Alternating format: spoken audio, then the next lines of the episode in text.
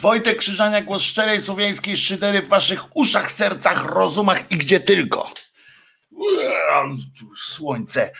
Słońce Karpat. Przepraszam za chwilowe spóźnienie, ale już konie mnie słyszą. Mam nadzieję i wszystko jest w porządku. Moja fantastyczna uwaga. Od razu lepiej, prawda? Jak młodzieżowo jest i tak dalej.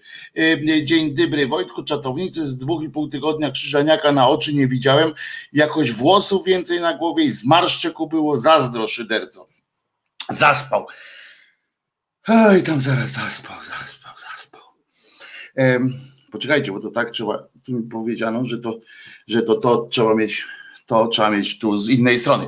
Dobra, jeszcze raz. Dzisiaj jest, który dzisiaj? Dzisiaj jest imieniny miesiąca. Dzisiaj są. Kiedyś mi tak mówiono, że to są imieniny miesiąca, jak jest 12, albo tam 11, albo 13.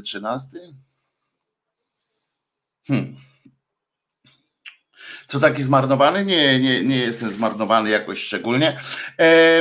Pięknie, że niby pięknie wyglądam, pisze Batka, i bardzo dobrze, bardzo mi się to podoba, że tak piszesz.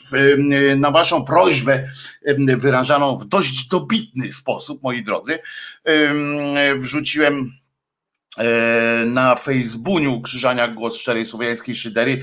Jest finał wczorajszy. Oj, właśnie stream, czy włączyłem jeny. Poszedł. Czyli jesteśmy również audio. Przepraszam wszystkich audio, że jesteśmy również audio. Przepraszam wszystkich, że zapomniałem o wrzuceniu audio. Już jesteśmy oczywiście. Ja jestem zmarnowany, więc mi cały świat tak wygląda. Guitar player tak pisze. Ale co chciałem powiedzieć? Chciałem powiedzieć przede wszystkim to, że dzisiaj idę nagrywać. Będę dzisiaj odtwarzał, będę fantastycznym, będę walczył o dobro naszej niesocjalistycznej ojczyzny. Tak jest. Nie będę występował w tej czapeczce. Natomiast naprawdę będzie to coś fajnego, mam nadzieję. Grubas będzie znowu dawał z siebie wszystko aktorsko. Oczywiście będę wam informował, może dzisiaj będą jakieś takie te zdjęcia, powrzucam pewnie na jakiegoś Instagrama i tak dalej.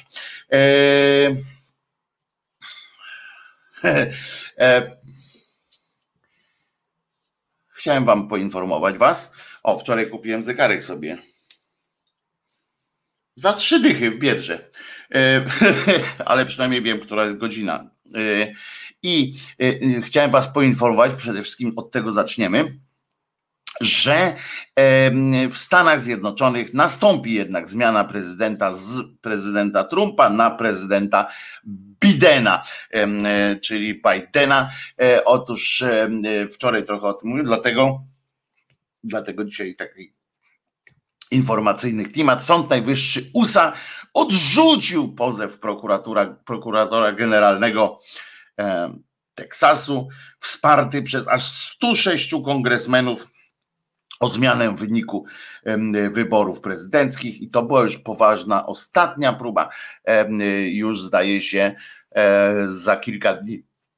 Elektorzy przyjeżdżają. Wczoraj w nocy Biden ogłosił już swoich ludzi, a tymczasem, którzy będą zarządzali tym potężnym krajem.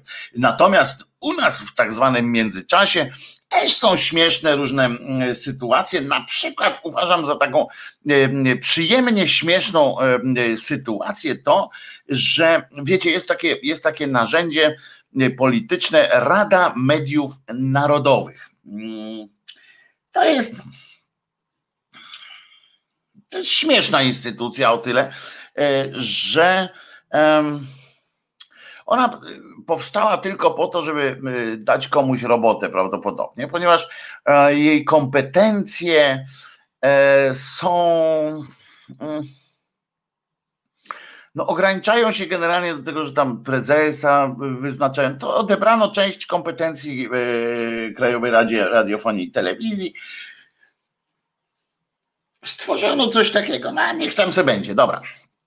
No i w każdym razie w tej każdy tam ma swojego przedstawiciela, Sejm i rząd chyba przede wszystkim, ale też prezydent. No i uwaga, kogoś to akurat teraz prezydent, tak zwany codename prezydent, czyli Andrzej Duda, wziął i kogoś tam wyznaczył. Prawda, bo tam wyznacza. No i kogo on wyznaczył? Pośród 40 milionów Polaków pan Jędrek Duda w celach jakichś takich przypodobawczych czy coś takiego powołał do Rady Mediów Narodowych, uwaga, Roberta Kwiatkowskiego. Przypomnę, może nie wszyscy musicie wiedzieć, bo po co to pamiętać, Robert Kwiatkowski był już prezesem TVP przez ładnych kilka lat i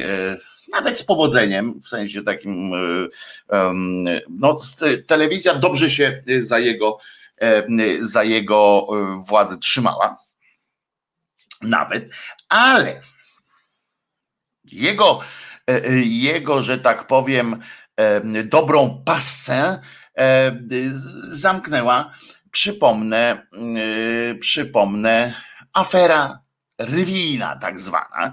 To pan Robert właśnie jest jedną z osób trzymających władzę czy coś takiego. Tam było, przypomnę, bo teraz i o tyle było krzyku o to. I przypominam, że raport Ziobry właśnie wtedy wygrał. I przypomnę, że tam wtedy byli wymienieni tak z imienia i nazwiska w tych, no jak się nazywa, no jako bohaterowie tam przy tych pisaniu. Teraz uwaga, ciekawostka taka jest, co teraz robią ci ludzie, których wtedy wymieniano wprost jako sprawców wielkiego zamieszania i tak dalej, tam pamiętacie, lub czasopismach tam wykasowano, etc., etc. Było tam, chodziło o sprzedaż telewizji publicznej częściowo, o prywatyzację i w ogóle i tak dalej, kupa szmalu tam była gdzieś w tej ustawie, czyli ustawa za pieniądze i tak dalej. I tam było tak, zamieszani w tę sprawę teoretycznie byli Robert Kwiatkowski właśnie. Też mi się wydaje, że ten Duda go tam powołał na złość Dziobrze, no ale trudno, niech tak będzie. No i teraz ten Kwiatkowski, Robert, zwany kiedyś brunatnym Robertem, też było tak, o nim tak mówili. Potem kto jeszcze był? Jakubowska, czyli lub czasopisma, ona nagle odnalazła w sobie gen polskości po tych latach, kiedy była antypolska, kiedy była no komuchą, kiedy była różne, ten wreszcie odnalazła w sobie ten gen polskości i dzięki temu może teraz występować w telewizji w Polsce.pl u braci The Brown Tongue Brothers Karnowskich. No, każdy orze jak może, że tak powiem. No przecież nie będę jej zaglądał w ten, chociaż śmiesznie to jest bardzo. I to jest tak zresztą bardzo ciekawe. A Czarzasty jeszcze tam był uwikłany w to. No to on teraz jest szefem SLD. Leszek Miller, który też był tam uwikłany, to teraz jest wielkim europosłem. Źle nie pokończyli, tam jeszcze był uwikłany w tę sprawę z ramienia SLD-owców niejaki Lech Nikolski, który taki z wąsem, taki niby Niby go nie ma w polityce, ale się okazuje się, że on z kolei jest w jakichś tam sztabach narodowych i tak uczelniach, jakiś tam wielkim guru, i on na tej zasadzie, że im ciszej, tym lepiej. Także to takie ciekawe. A najlepszy właśnie ten Miller, który w tej Unii Europejskiej i tak dalej, i sobie żyją jak pączki. Tak właśnie wygląda nasz świat, bieda polityki, jak tak wygląda nasz świat takiej, jakby to powiedzieć, takiego rozliczania się. Tyle są warte te właśnie słowa tych polityków, politykierów i tak dalej, o tym, że my was zaraz tam złapiemy, będziemy was rozliczać i tak dalej. Tyle to wszystko jest warte tak naprawdę, więc nie ma się co napinać. Już no. Z innych rzeczy jeszcze, bo dzisiaj będzie, mam nadzieję, trochę weselej niż zwykle. Będzie nawet bardzo wesoło, mam nadzieję, przynajmniej momentami. I będę kończył też dzisiaj 15 minut wcześniej, bo muszę na zdjęcia, znaczy przepraszam, pół godziny wcześniej, bo będzie Krzyżaniak będzie leciał na zdjęcia. Przebiorę się zaraz tam na miejscu, bo już nawet numer buta mnie pytali wczoraj i wszystko jest ustalone. Czy ja dzisiaj mówiłem, że dzisiaj jest 12 dzień miesiąca? Tak. Mówiłem. Ale zanim do tych weselszych tematów, to chciałem wam jeszcze powiedzieć. Aha! Najpierw organizacyjna jedna sprawa, dosyć istotna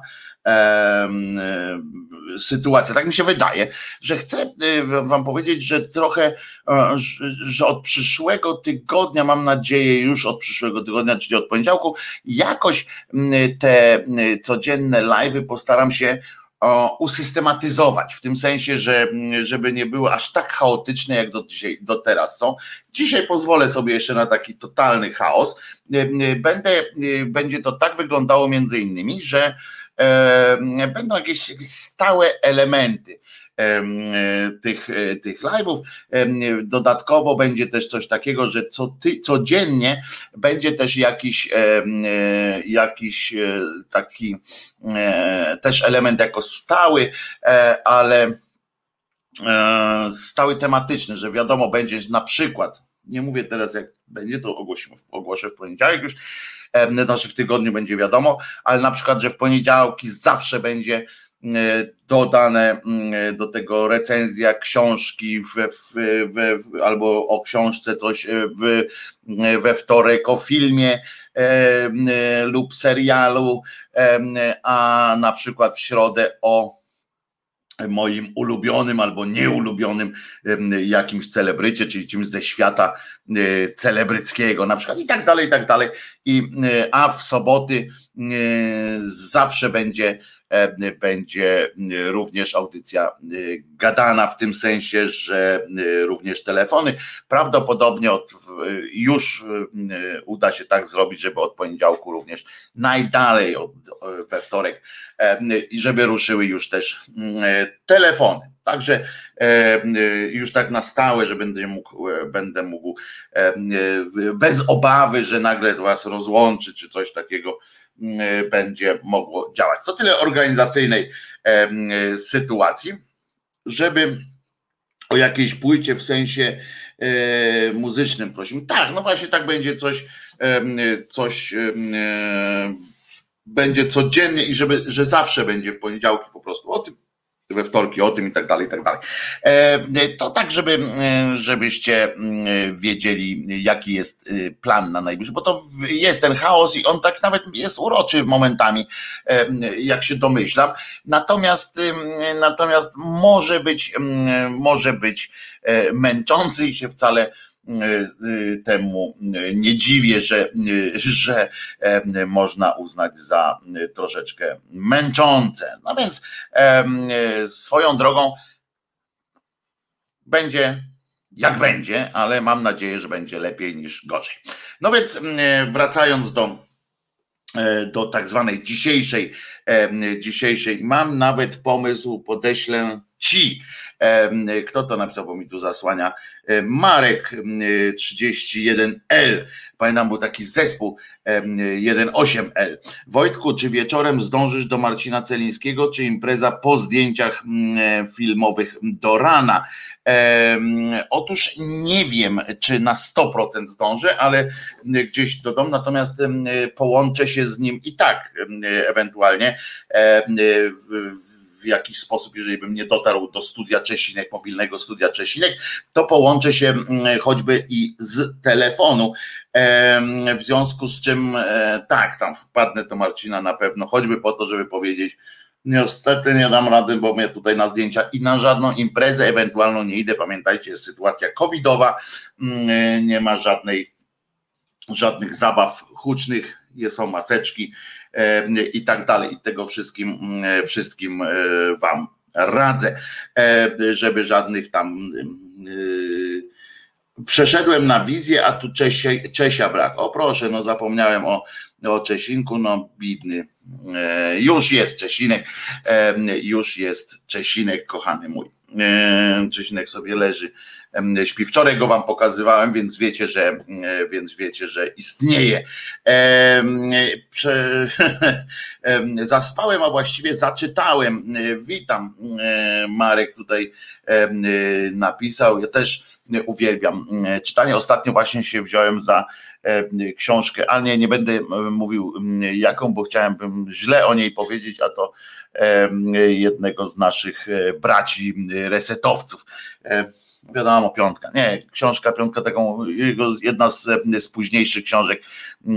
Tak chciałem sobie przypomnieć i się okazało, że nie mogę przez nią przebrnąć, natomiast przypadek Justyny bardzo polecam. Nionia na przykład, to jest dobre. Słomka w maskę i jedziemy z tematem, czołem i tak dalej. I teraz tak, wracając, właśnie już przechodząc do tak zwanego normalnego ciągu, że tak powiem, programów.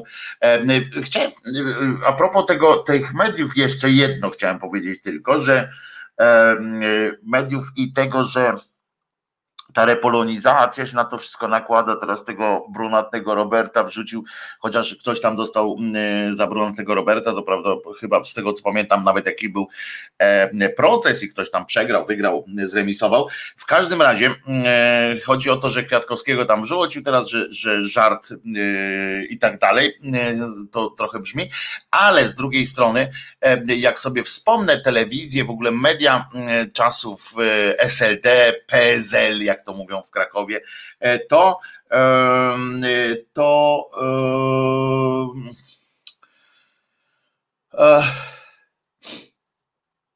się nijak nie ma do dzisiejszego. Wspominają cały czas, że to kiedyś było, że tam nie było tej pluralizmu. Kurczę, jak ja sobie przypomnę tą telewizję za Kwiatkowskiego, ile ludzi tam, ile prawicowców się tam przewijało i tak dalej, no to szok, panie. Nawet mówili, że do Unii nie należy wchodzić i pozwalano im na to, ale nawet nie. To chciałem powiedzieć tylko tyle, że jak tak patrzę na to, jak łączę to z tym faktem kupowania przez Orlen Polska Press i tak dalej, to się tak zastanawiam, czy jeżeli ktoś ma jakiekolwiek pytania, wątpliwości, że tak powiem, jeżeli ktokolwiek z was albo z waszych znajomych ma takie wątpliwości, czy to jest coś dobrego, czy to jest coś złego ta repolonizacja, to ja właśnie chciałem powiedzieć, że takim argumentem przedstawicielem Sejmu, tam zaraz wrócę do pana Marcina, który to napisał, chodzi o to, że takim argumentem ostatecznym prawdopodobnie nawet byłby coś takiego, żeby pokazać, co przez 5 lat rządów z mediami sobie podległymi zrobiło PiS, Prawo i Sprawiedliwość, jak oni to mówią o sobie, w tych mediach publicznych. I to jest naprawdę niezbity dowód, proszę was, na to, co oznacza w ich mniemaniu, w ich wykonaniu zwłaszcza tak zwana repolonizacja. To jest, tak sobie myślę, że niczego więcej nie trzeba pokazywać, żeby wiedzieć, że to nic nie jest, że to nie ma żadnych ideologicznych, że to nie ma żadnych racjonalnych podstaw, że to jest po prostu czysto ideologiczne właśnie, czysto takie, no, złe od podstaw i przykro to powiedzieć nawet, ale autentycznie przykro, bo ja przecież też wolę, jak jest coś polskie, a nie polskie, w tym sensie, że właśnie wolę dać kupić coś polskiego, dlatego że wspieram jakoś tam tak zwane miejsce pracy, czy w ogóle naszego jakiegoś biznesmena, który na przykład płaci innym regularnie pensje i tak dalej. I tak sobie myślę, że niestety całkiem z punktu widzenia tak zwanego interesu społecznego, interesu obywatela i tak dalej, lepiej jest, i to brzmi kurczę strasznie, ale lepiej jest, gdy te dzienniki lokalne i tak dalej są niemieckie, niż miałyby zostać przez partię rządzącą przekształcone w narzędzie dezinformacji, prawda? To jest takie, no tak chciałem z wami się tylko tymi rzeczami pochwalić. Nie pochwalić, tylko tak chciałem podzielić się taką uwagę. I pan Marcin Meloman pisze, Robert Kwiatkowski jest aktualnie posłem Lewicy, więc chyba jest przedstawicielem Sejmu. Nie, właśnie nie jest przedstawicielem Sejmu, tylko jest wyznaczonym przedstawicielem pana prezydenta. On tam w ramach, nie wiem, jakiegoś ekumenizmu prawdopodobnie wziął i tak rozdzielił. To samo tyczy się spółek państwowych. No właśnie, to panie Krzysztofie, to właśnie też mam takie wrażenie, że to repolonizacja tego wszystkiego to jest jakiś dramat. Tak mi się wydaje. Dobrze, słuchajcie, teraz żeby tak podsumować tę część pierwszą, bo zaraz chcę wam coś ważnego powiedzieć, tak myślę, o dzisiejszym dniu. Myślę, że nie bez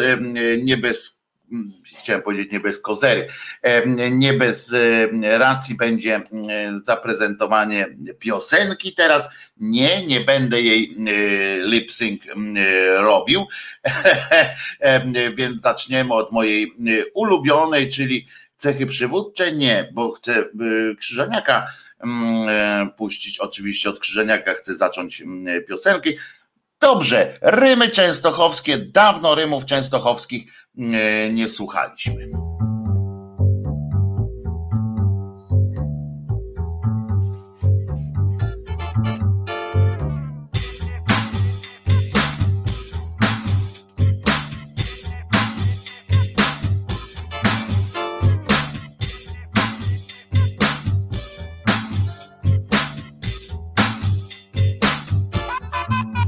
Siedzę przy stoliku w barze PKP.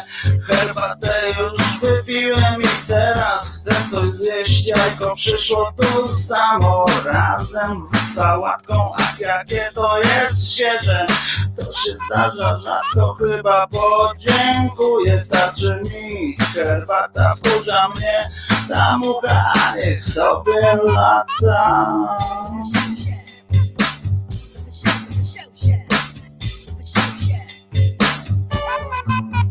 Pani bufetowa z bardzo dużym biustem, sądząc po fryzurze to nie grzeszy gustem, ale ja mimo tego wciąż się na nią gapię, w myślach ją rozbieram i za cycę łapię. Wychodzę już z baru patrząc w bufetową i zajadam starą bułę z pasztetową.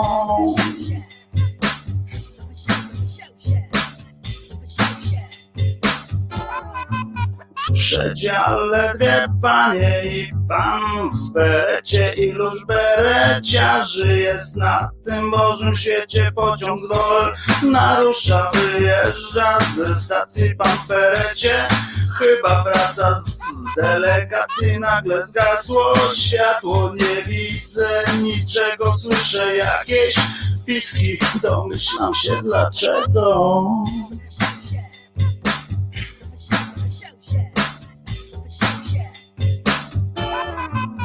Ach, dzieje się, dzieje, już patrzeć nie mogę. Raz widzę jednej cyce, a raz drugiej nogę. Pan w berecie, na nich leży rozebrany, lecz beretu nie zdjął, pewnie ma przyspawany. Wreszcie dojechałem do celu podróży, ale cóż ja widzę, bereciarz to murzyn.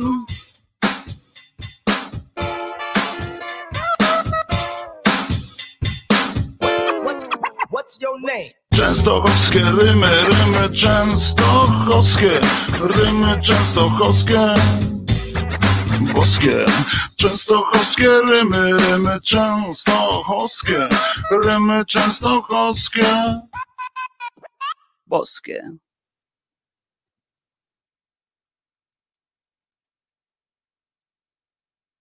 Otóż to, boskie są rymy częstochowskie. Nie ma to jak obudzić, się obudzić i usłyszeć rymy.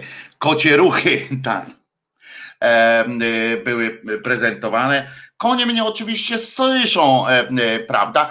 Wojtek Krzyżaniak, ja się nazywam i to nie ukrywam tego przecież. Wojtek Krzyżaniak, głos szczerej słowiańskiej szydery w waszych uszach. Słuchajcie, tak mi się przypomniało, że dzisiaj kilka dat powiem na początku. To też jakiś taki trzeba będzie zrobić z tego kalendarium, żeby to na stałe było w jakiejś konkretnej godzinie tej audycji. To też w ramach porządkowania, że tak powiem. I powiem wam tak, że i uwaga, bo tutaj się zatrzymam w pewnym momencie w tym kalendarium, właśnie po to, żeby wam coś ciekawego, mam nadzieję ciekawego, powiedzieć. Otóż, bo data jest dzisiaj, jedna z dat jest dzisiaj wybitna po prostu. Kilka jest ważnych, ale jedna jest po prostu wybitna i trzeba przekazać jak najbardziej tak zwany szacunek, moi drodzy, tak sobie myślę. W każdym razie w 1952 w Warszawie odbył się zorganizowany przez tamten zjazd 1500 tak zwanych księży patriotów. To był zjazd, żeby było jasne, księży patriotów, czyli tych, którzy się opowiadali za tak zwaną komuną. W 1981 to właśnie dzisiaj, w sensie 13 został wprowadzony w życie stan wojenny. Jutro mam nadzieję, że do tego nie dojdzie, do wprowadzenia aż stanu wojennego, ale jutro oczywiście idziemy, Polska walczy jutro, czyli 13 grudnia. Nieprzypadkowo mam nadzieję, wiem, że nieprzypadkowo, bo kalendarz tak się układa, że co jakiś czas tak jest. Będzie to również niedziela. Prawdopodobnie pan Kaczyński zaśpi, czy coś takiego, go nikt nie ruszy dzięki temu. Natomiast to dzisiaj właśnie 12 wieczorem czy po południu ta Rada Państwa, nie wiem czy pod pistoletami, przymuszona czy jak, ale w każdym razie złożyła podpis pod uchwałą o wprowadzeniu stanu wojennego. Rada Państwa wtedy to był odpowiednik prezydenta dzisiaj, tak naprawdę. Potem w 1098, czyli w XI wieku, w czasie pierwszej wyprawy krzyżowej, to ciekawostka taka, w czasie pierwszej wyprawy krzyżowej najpierw straszne rzeczy, tam się w ogóle generalnie straszne rzeczy działy. Uwaga, krzyżowcy wtedy wpadli tam, zdobyli syryjskie miasto Marat i Tam byli pod wodzą niejakiego Rajmunda IV z Tuluzy, śmierć jego pamięci. Dokonali otóż masakry i uwaga, wybito 20 000 mieszkańców.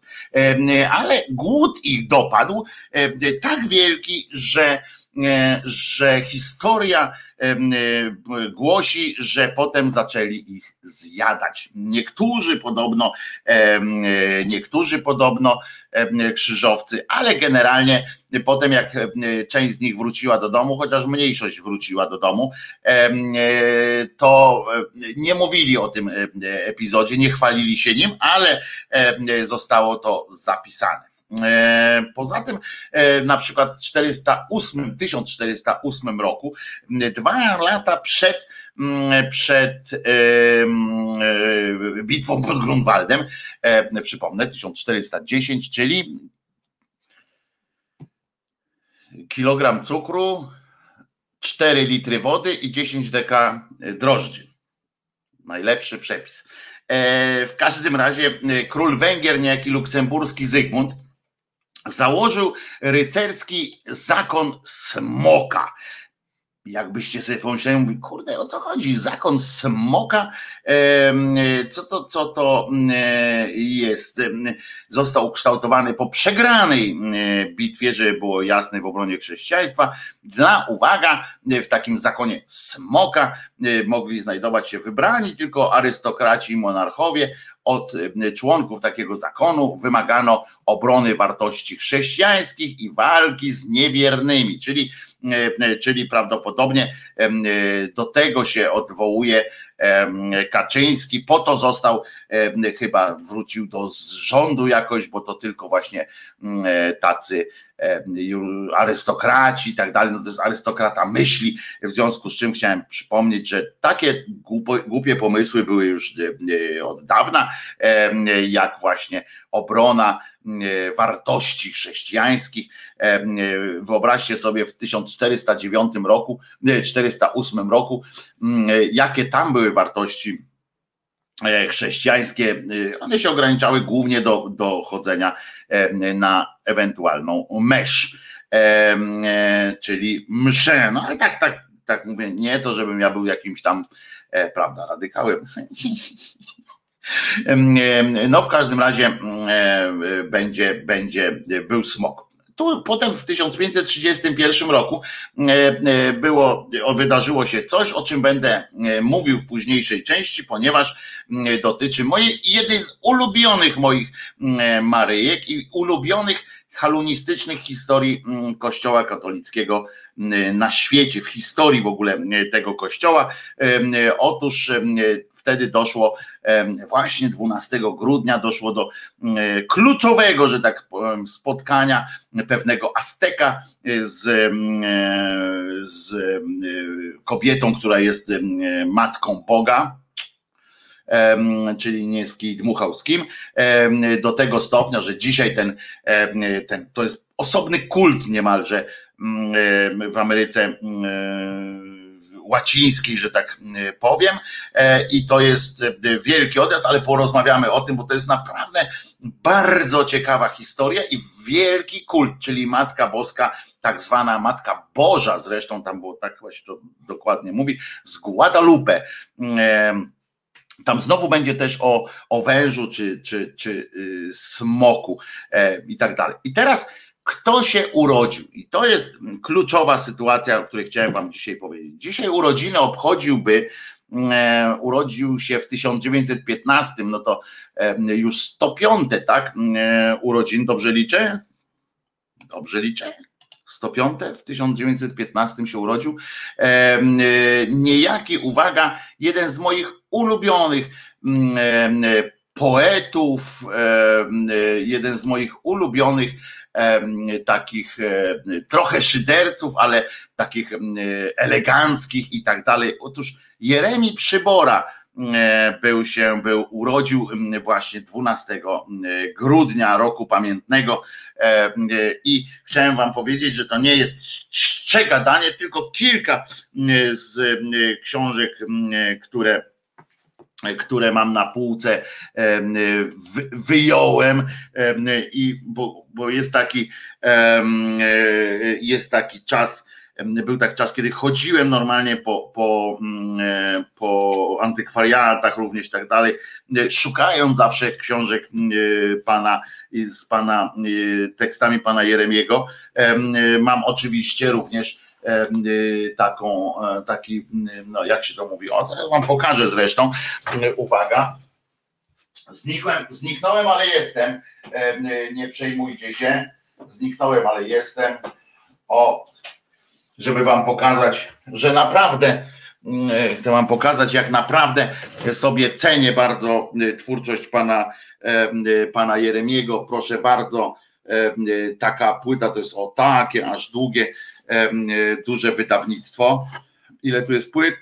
Raz, dwa, trzy, cztery, 5 płyt plus całkiem pokaźnych rozmiarów książeczka historyczna, więc widzicie, na przykład to jest, bardzo polecam, zresztą poszukajcie, może to są piosenki kabaretu starszych panów akurat, czyli tu jest właśnie z panem, no i tu, oraz tutaj jeszcze na tej płycie były nagrania dotąd niepublikowane, to jest oczywiście z dawnych lat Odrobina mężczyzny na co dzień, Ty nie odmawiaj mi, Upiorny twist, tum, tum, tum, tum, tum, Prysły zmysły. Chciałbym umieć tak pisać jak pan Jeremi Przybora. Uwielbiam po prostu tę poetykę, tę frazę, tę elegancję. No mi się tego nigdy nie udało i mi się nie uda, oczywiście nie doścignę pana Jeremiego, ale będę próbował, w związku z czym chociaż jestem ja jestem za bardzo taki dosadny, cyniczny. Pan Jeremi też był cyniczny, potrafił być, natomiast był generalnie romantykiem, w związku z czym dlatego te jego wesołości podszyte są zawsze jakimś takim romantyzmem. Mieszanka firmowa, wam tu polecam oczywiście, też Jeremi Przybora. Tu są ciężkie czasami do czytania, bo to są takie utwory dramatyczne pana Jeremiego, ale są też tutaj właśnie, zresztą to dzięki niemu napisałem jedną powieść, napisałem z przerywnikami muzycznymi, taka powieść. Wdówka, i tutaj mamy fragment, na przykład: wdówka wyprowadza przerażonego i oszołomionego pana A, za nimi biegnie pan B. Po chwili zjawia się dziewczyna z chryzantemami. I oczywiście tu śpiewa: wiosennych dziewcząt pełno i letnich tyle ładnych, jesienną znasz tę jedną, zimowych nie ma żadnych. O tamte zresztą mniejsza, gdy złoto i szkarłatnie zabarwi jesień pejzaż, na przyjście tej ostatniej, jesiennej dziewczynie. To przypominam, to piękna piosenka jest. Wyciągnij ręce do niej, by tak nie przeszła mimo, bo ma we włosach promień, przy którym jaśniej zimą, bo zachód już w niuansach czerwieni gaśnie zimnej, no bo to ostatnia szansa, po której nie ma innej, jesiennej dziewczyny. Wystarczy otworzyć w dowolnym miejscu i można piać z zachwytu nad tą frazą. To był, obaj panowie śpiewają, na przykład panowie śpiewają, to dalej część tego samego utworu, to był smutek nieduży, melancholijka niewielka, maleńka, obca mu łza i udręka, rozpaczy nie zna moc. W małym zmartwionku zanurzył, serce ukąsił jak pchełka. Wystarczy nam ledwo, ach tylko na jedną, jedyną jesienną noc. A gdy mnie zapomnisz po chwili, żeśmy smutek nieduży przeżyli, tylko kiedyś, przelotnie, w jakiejś chwili samotnej, rozrzewnienie cię dotknie, że to był smutek nieduży. Oczy szczypią, ale nie ze wzruszenia. Także tu przypominam, też jest właśnie takie coś, mieszanka firmowa. Oczywiście świetne utwory, krótkie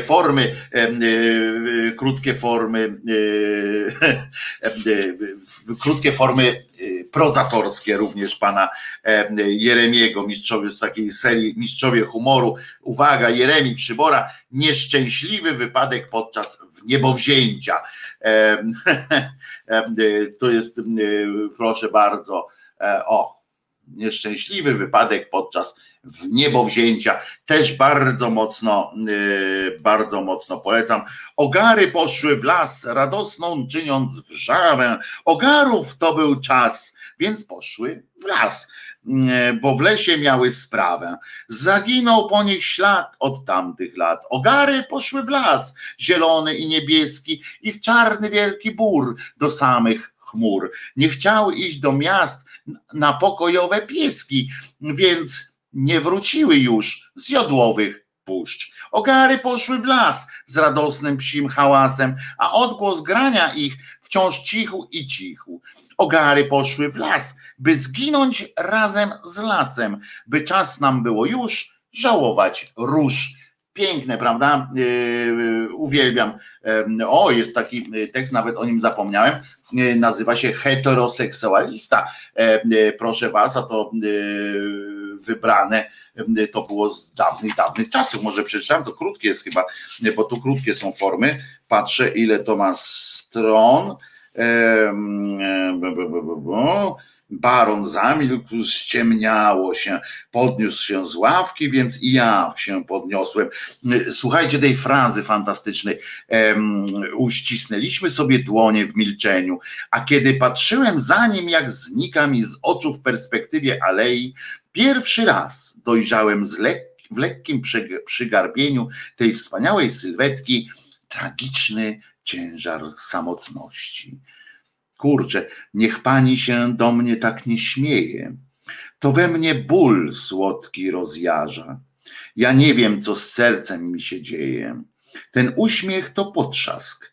Niech pani przestanie już na Boga, bo raną ten uśmiech mnie rani, na którą pomoże tylko okład z miłości i z pani. Jak to piękne. A ona do mnie, pan wybaczy, na chwilę muszę na podwórko. I zostawiła o rozpaczy mnie z jej 12-letnią córką. Ty tak nie uśmiechaj się, dziecino, uśmiechem tym nazbyt dojrzałym, ze skutkiem którego on przyczyną mam kłopot niemały.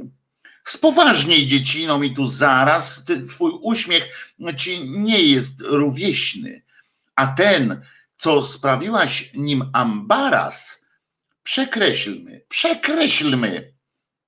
Kolacja, szynka, płatło sosia, kropiony wódki zimnej chlustem, usługiwała nam gosposia z uśmiechem nad wspaniałym biustem. Gosposiu, ja proszę, niech gosposia uśmiechem się do mnie nie wdzięczy. Ten uśmiech niepokój we mnie posiał, co jątrzy i męczy. Tę dłoń z salaterką proszę do mnie kierować uprzejmie, lecz na serio. Inaczej jam gotów się zapomnieć nad sznyclem i mizerią. Nie mogąc z tym poradzić sobie, uciekłem i w wagonu szybie płynęły ze mną twarze kobiet, co wszystkie były w moim typie. O różo, gracjano, odziewanno, ten bukiet wciąż świeży to kara, żem zniszczył mą miłość zakochaną we wszystkich was naraz. Jest wiatr taki, co mi wciąż przynosi na chmurkach z dalekich stron przywianych ów blask uśmiechniętych ust gosposi, dziewczątka i jej mamy. Ech, po prostu aż się człowiek rozmarzył. I tutaj słusznie Walga pisze, do śpiewania tekstów Przybory trzeba było mieć perfekcyjną dykcję, teraz niewielu ją ma. No oczywiście, że tak, ale jeszcze na dodatek nie dość, że tekstów Przybory, to specjalnie jeszcze z muzyką pana Wasowskiego, to on w ogóle, pan Wasowski fenomenalnie czuł tę frazę Jeremiego Przybory, w związku z czym te zakrętasy, które robił, genialne, ale proszę was, ta pierwsza zwrotka tego fantastycznego utworu pozwolę sobie powtórzyć, bo to jest, pamiętajcie, dbajcie o swoją miłość, coś niesamowitego, a otworzyłem tak po prostu tę książkę, zobaczcie, to jest taka mała książeczka, taka cieniutka, z utworami oczywiście prozatorskimi, tak jak powiedziałem, na stronie 74 jest właśnie utwór Nieszczęśliwy wypadek podczas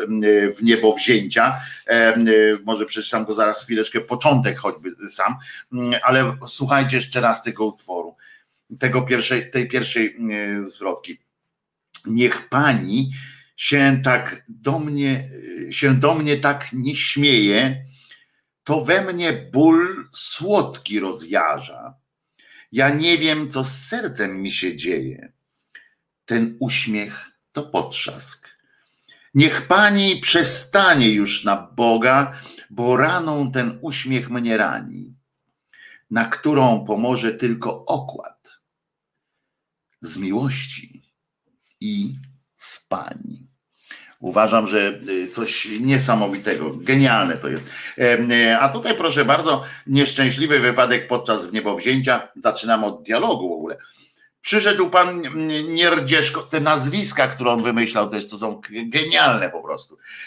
Przyszedł pan Nierdzieszko, panie prezesie, zaanonsowała sekretarka. Prezes Gazepu, magister Bardzioch, zamykał właśnie szufladę w biurku. Schował kluczyk do kieszeni i spytał tonem niechętnym, wyjątkowo, to popołudnie miał zamiar spędzić przecież z dala od biura. W jakiej sprawie? Nie powiedział. Zapisał się dawno czy dziś? Indagował niecierpliwie prezes. Nie, ponieważ, no więc jak to jest, pani Zosiu? Przerwał szef sekretarce. Przychodzi ni stąd, ni zowąd i nawet nie mówi w jakiej sprawie? Proszę mi dać powiedzieć. Wszystko do końca, panie prezesie. Godnie zareplikowała pani Zosia. To było tak. W nawale zajęć nigdy pan prezes nie miał możliwości przyjąć wszystkich petentów na bieżąco. Jednak w skrupulatności swojej polecił mi pan sporządzać przy końcu każdego roku listę osób, których nie udało się panu wysłuchać. Przez parę lat trochę się tego uzbierało. Ostatnio w związku z okulnikiem resortu przynaglającym załatwianie spraw zgłoszeń indywidualnych postanowił pan przystąpić do odrabiania zaległości w tym zakresie. Pierwszym na liście, czyli najdawniej ubiegającym się o przyjęcie, był pan Nierdzieszko, pracownik działu inwentaryzacji. Sam pan wyznaczył mu dzień dzisiejszy, godzinę 5 po południu. Było to tydzień temu, już po godzinach urzędowania, więc nie zwlekając, zadzwoniłam do petenta do domu. Był trochę zaskoczony, ale oświadczył, że stawi się z radością. A tak, to ten, przypomniał sobie magister Bardzio, smutniejąc. To niech wejdzie w takim razie. Po chwili do gabinetu wszedł drobny staruszek w przydługim paletku, jakby ugięty pod ciężarem jego zwisających pół. Prezes wyłonił się zza biurka na spotkanie interesanta, przybierając serdeczny wyraz twarzy. Witam kolego Nierdzieszko, odpowiedział staruszek. Moje uszanowanie panu prezesowi. No i tak dalej, i tak dalej. Uwielbiam, po prostu uwielbiam gosposia Czartorysiak, takie są tytuły tutaj. Między innymi przypominam, dzisiaj miałby 105 lat, by kończył pan Jeremi Przybora. Bardzo szkoda, że nie kończy, że nie jest mu dane. Co jeszcze miałem na półce? Tak po prostu wziąłem cztery pierwsze książki, bo są jeszcze inne utwory pana Jeremiego. O, tutaj na przykład jest takie coś, taki zbiór Jeremi Przybora, Kabaret jeszcze starszych panów. To jest takie już troszeczkę... Pamiętam, że to chyba tak najmniej szalałem za tym, ale to chyba kupiłem po to, żeby po prostu uzupełnić strukturę. Gdy życie zdarło z faceta już maskę, gdy mu fasada rozpadła się z trzaskiem, kiedy wyjrzy jak dupa z pokrzywy, pysk zły i obrzydliwy i pryśnie cały blef. Pani Elka napisała, chciałem wrócić do tematu chaosu. Czy dziś Wojtko to zaplanował? Nie, więc pełen chaos i to mi się podoba, Grzegorz Szafrański napisał. Starsi panowie wychodzą do przyległych pomieszczeń, Jacuś zostaje sam, ale już po chwili ukazuje się panienka. Jest skromnie ubrana w jesioneczce, bereciku z teczką. Ja wiem, że kabaret starszych panów, czy kabaret jeszcze starszych panów, to oczywiście są formuły mówione, śpiewane i filmowane, ale niezwykłą przyjemnością czytania tekstów kabaretów starszych panów są te scenariuszowe takie didaskalia, niby te tłumaczenia, które ewidentnie pisane są ręką pana Przybory, Jeremiego. Na przykład tutaj ja mu się kończy coś tam i też pierwszy otwieram po prostu i nagle jest: środka odstawia szczotkę i kubełek i rozgląda się po terenie swego działania. Spostrzega miniaturową buteleczkę z wódką, którą pozostawił truciciel.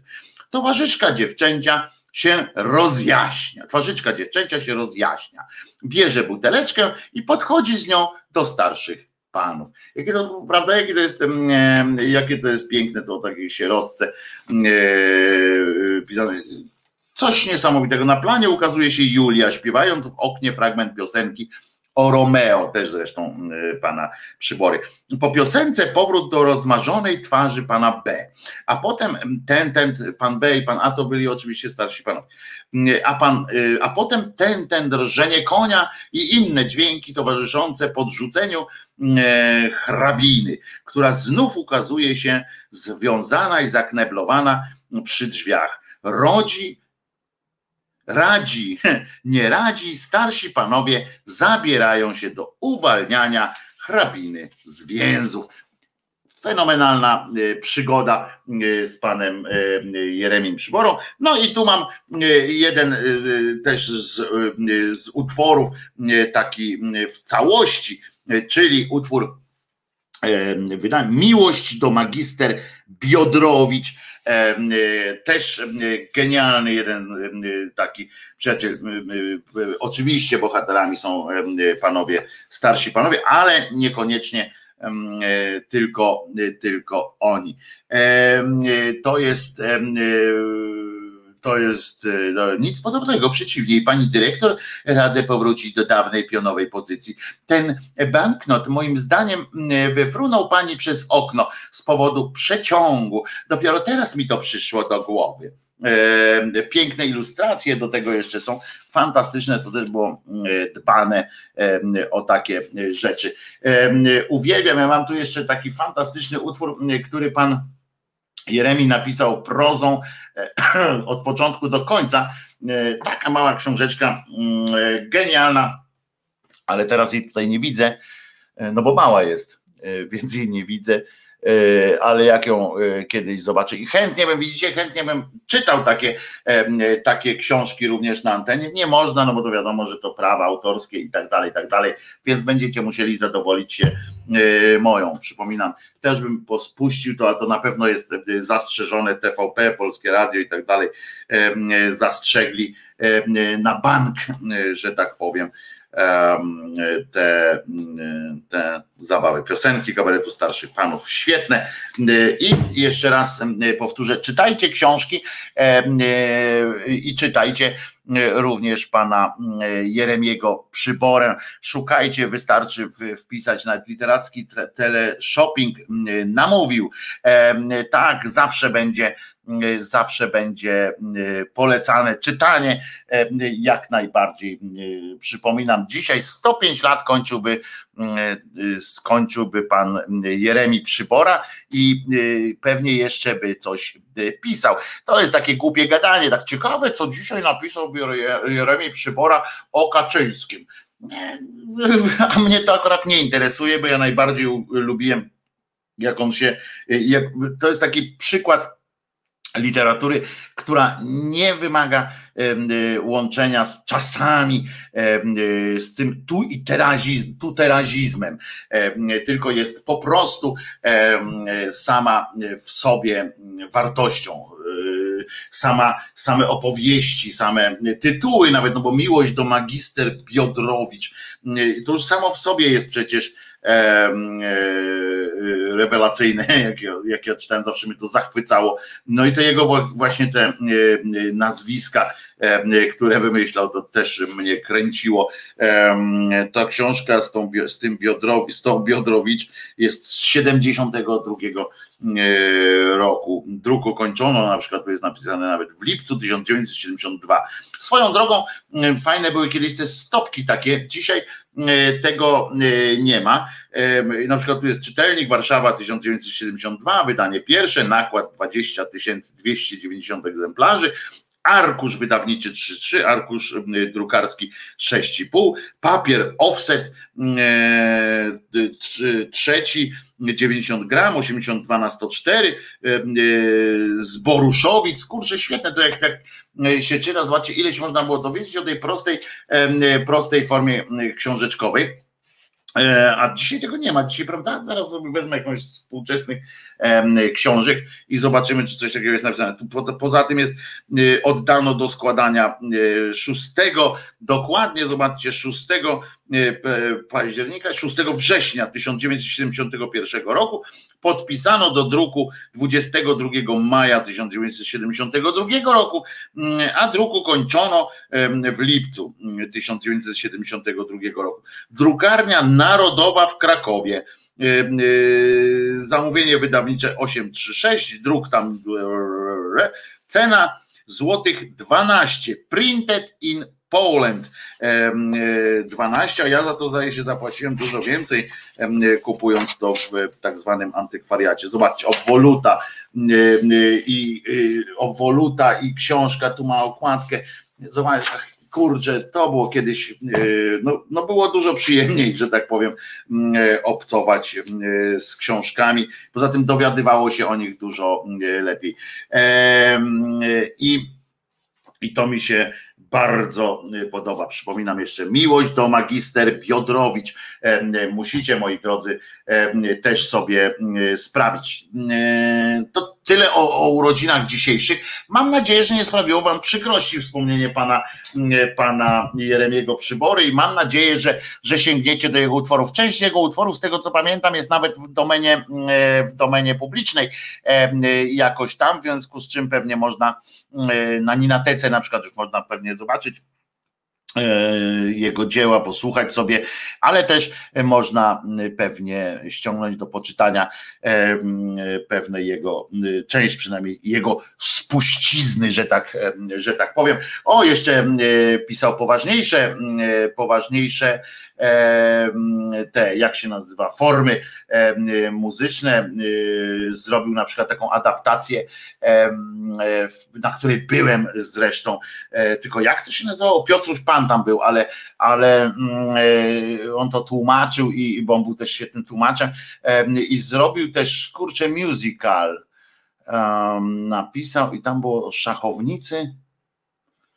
No w każdym razie Teatr Muzyczny w Gdyni to zrobił, patrzcie, teraz zapomniałem, jak się to nazywało, ale też bardzo fajna. Ciociu, przestrasz wujka, też dobre. No oczywiście, no masa jest fajnych rzeczy. Lubię czytać, a jak mi się coś podoba, to od razu zapamiętuję. Z drugiej strony, jak mi coś nie leży, to mogę powtarzać 1000 razy i tak nie zapamiętam, pisze Elka. Także, ale mam nadzieję, że nazwisko Jeremi Przybora weszło dzisiaj już w głowę i tam zostanie. Mam nadzieję. Z przyjemnością bym teraz zaprezentował jakąś piosenkę, bo aż mnie korci, żeby zaprezentować piosenkę pana Jeremiego, ale niestety nie możemy tego zrobić. Może zatem przeczytam jakiś jeszcze fragment jego poezji.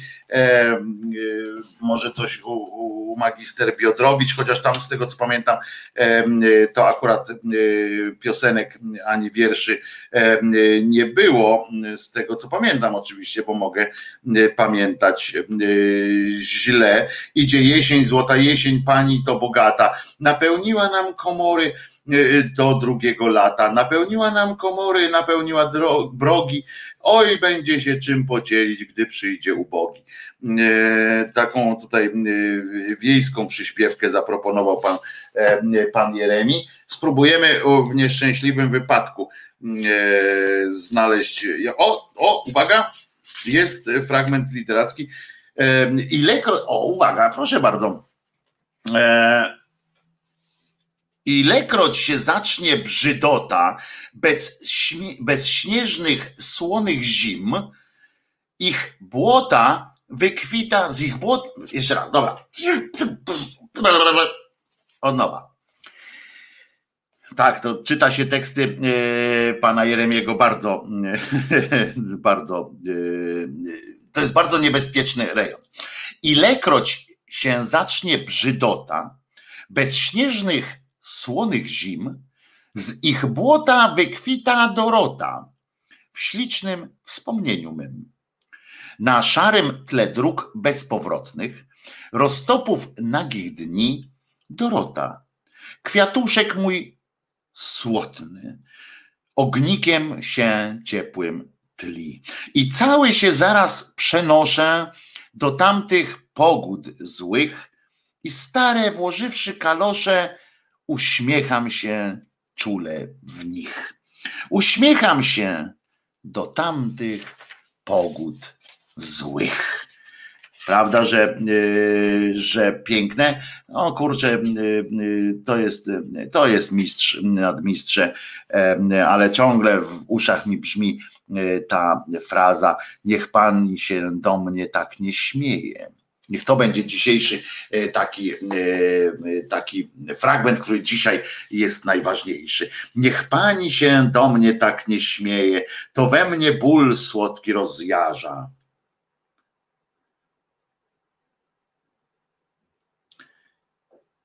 Aj.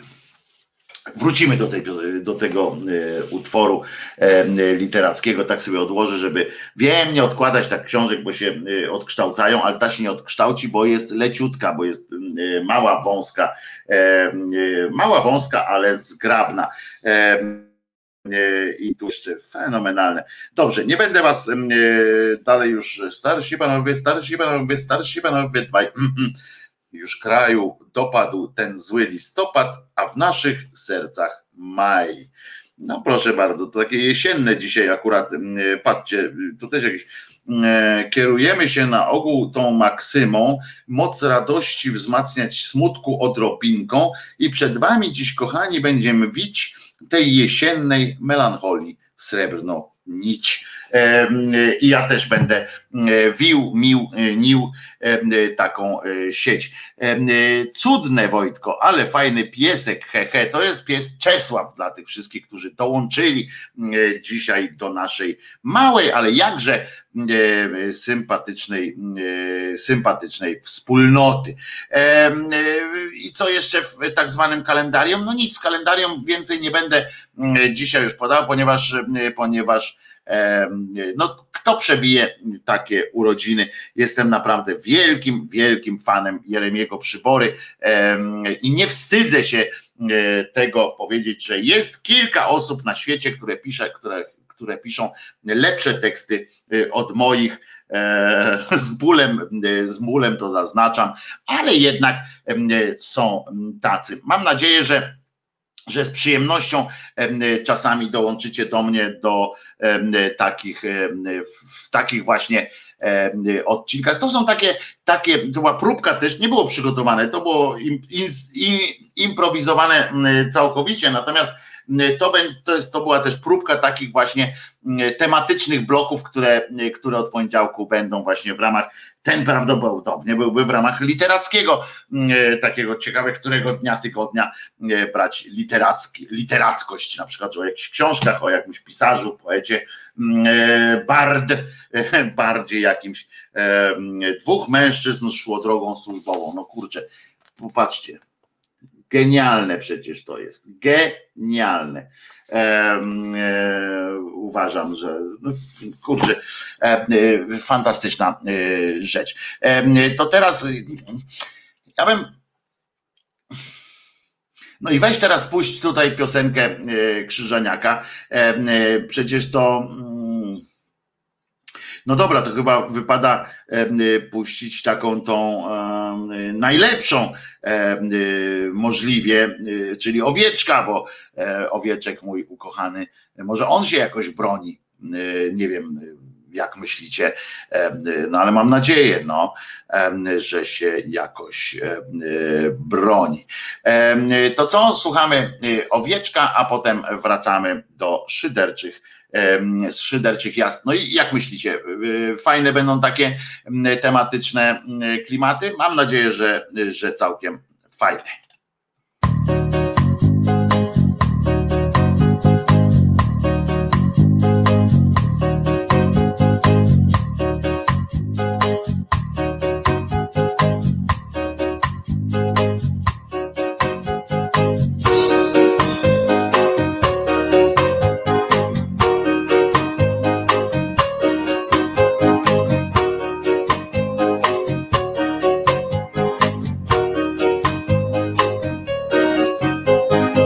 Jestem sobie małym owieczkiem, nie powiem przecież, że jestem baranem.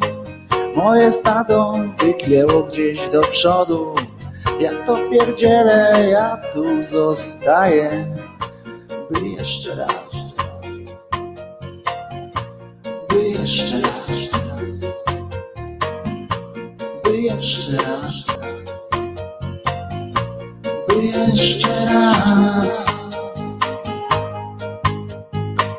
Miło jest widzieć, że też jesteś mała, mała i ładna, ach jakie to przyjemne.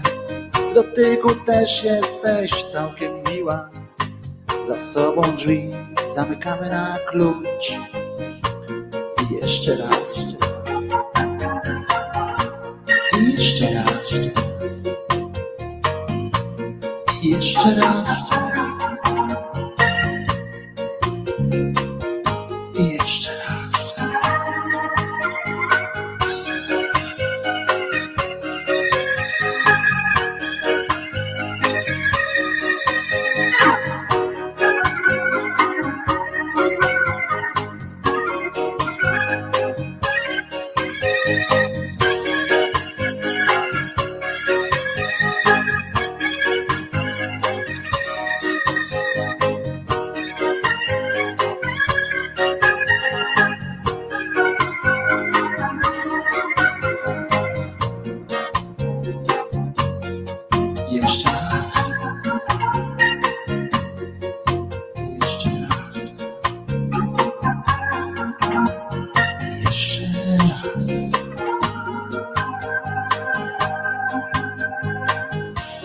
Ciebie rozglądam się wokół i taki jest tego skutek, że patrząc w przyszłość, a nie pod nogi, wdepnąłem niestety w kupę.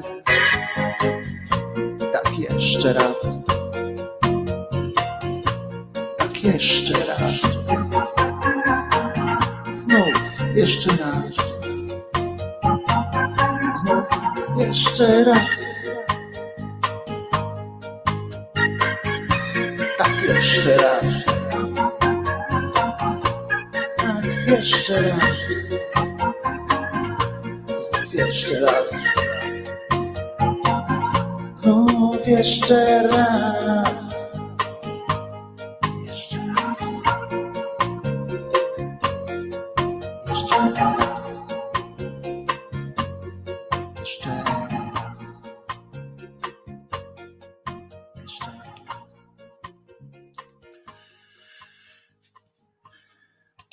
Owieczek dał radę? Mam nadzieję, że dał radę.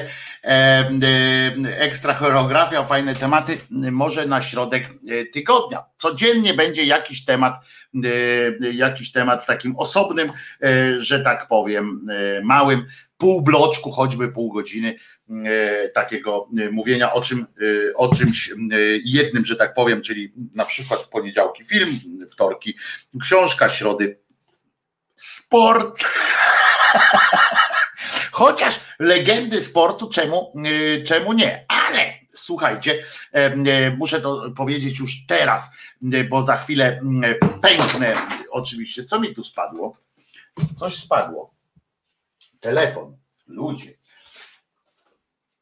Telefon mi spadł, a potem nie będę się mógł dostać na plan na przykład filmu. Patrzę, czy działa telefon. Działa, dobra, ufa. Jest dobrze. Słuchajcie, coś co... Dobrze, chcę powiedzieć o jednym, o kolejnym jeszcze fragmencie dzisiejszej, związanym z dzisiejszą datą, ale najpierw muszę powiedzieć o tym, że uwaga, bo to jest dobra wiadomość, dlatego koniecznie chcę o tym powiedzieć, że sąd uniewinnił gościa, który przepraszam, który zatrzymał ongi tą homofobiczną, cholerną ciężarówkę, furgonetkę właściwie, która jeździ po miastach polskich i rozsiewa kłamliwe informacje. Przypomnę, bo wam mogę to powiedzieć, bo przecież przy was mogę to powiedzieć, bo nie uważacie, nie będziecie zaraz powtarzali tego jako prawdy objawione. Na tej furgonetce tam stop pedofilii i obok jest napisane lobby LGBT chce uczyć dzieci 4-latki masturbacji, 6-latki wyrażania zgody na seks, 9-latki pierwszych doświadczeń seksualnych i orgazmu. Na przykład takie głupoty wypisują. Oprócz tego są jeszcze te furgonetki antyaborcyjne, też kretyńskie, ale te o tych LGBT to przecież wiemy, że to jest po prostu coś tak głupiego, tak złego, że samo się prosi o w ryj dać mogę dać, tak? Tak się to nazywa. Poznańska policja płaci cenę, tak czytam we Wyborczej, płaci cenę za dziwnie pojęty symetryzm. Sąd bowiem odmówił, rozumiecie, ukarania pana Jasińskiego Maćka, który pod koniec sierpnia, to było, mówiliśmy o tym właśnie pod koniec sierpnia, w centrum Poznania zablokował taki przejazd tej furgonetki i rozumiecie, i on, no tam wiadomo o czym tam było, i tam z tych głośników, przypominam, że jeszcze oni z głośników napindalają: w Polsce środowiska homoseksualne przygotowują społeczeństwo do akceptacji pedofilii. Nikt lepiej nie przygotuje do tego niż księża, także uważajcie, ale ideologia LGBT nie ma żadnych moralnych granic. No wy macie, przed chwilą właśnie mówiłem o tym, jak krzyżowcy pojechali zrobić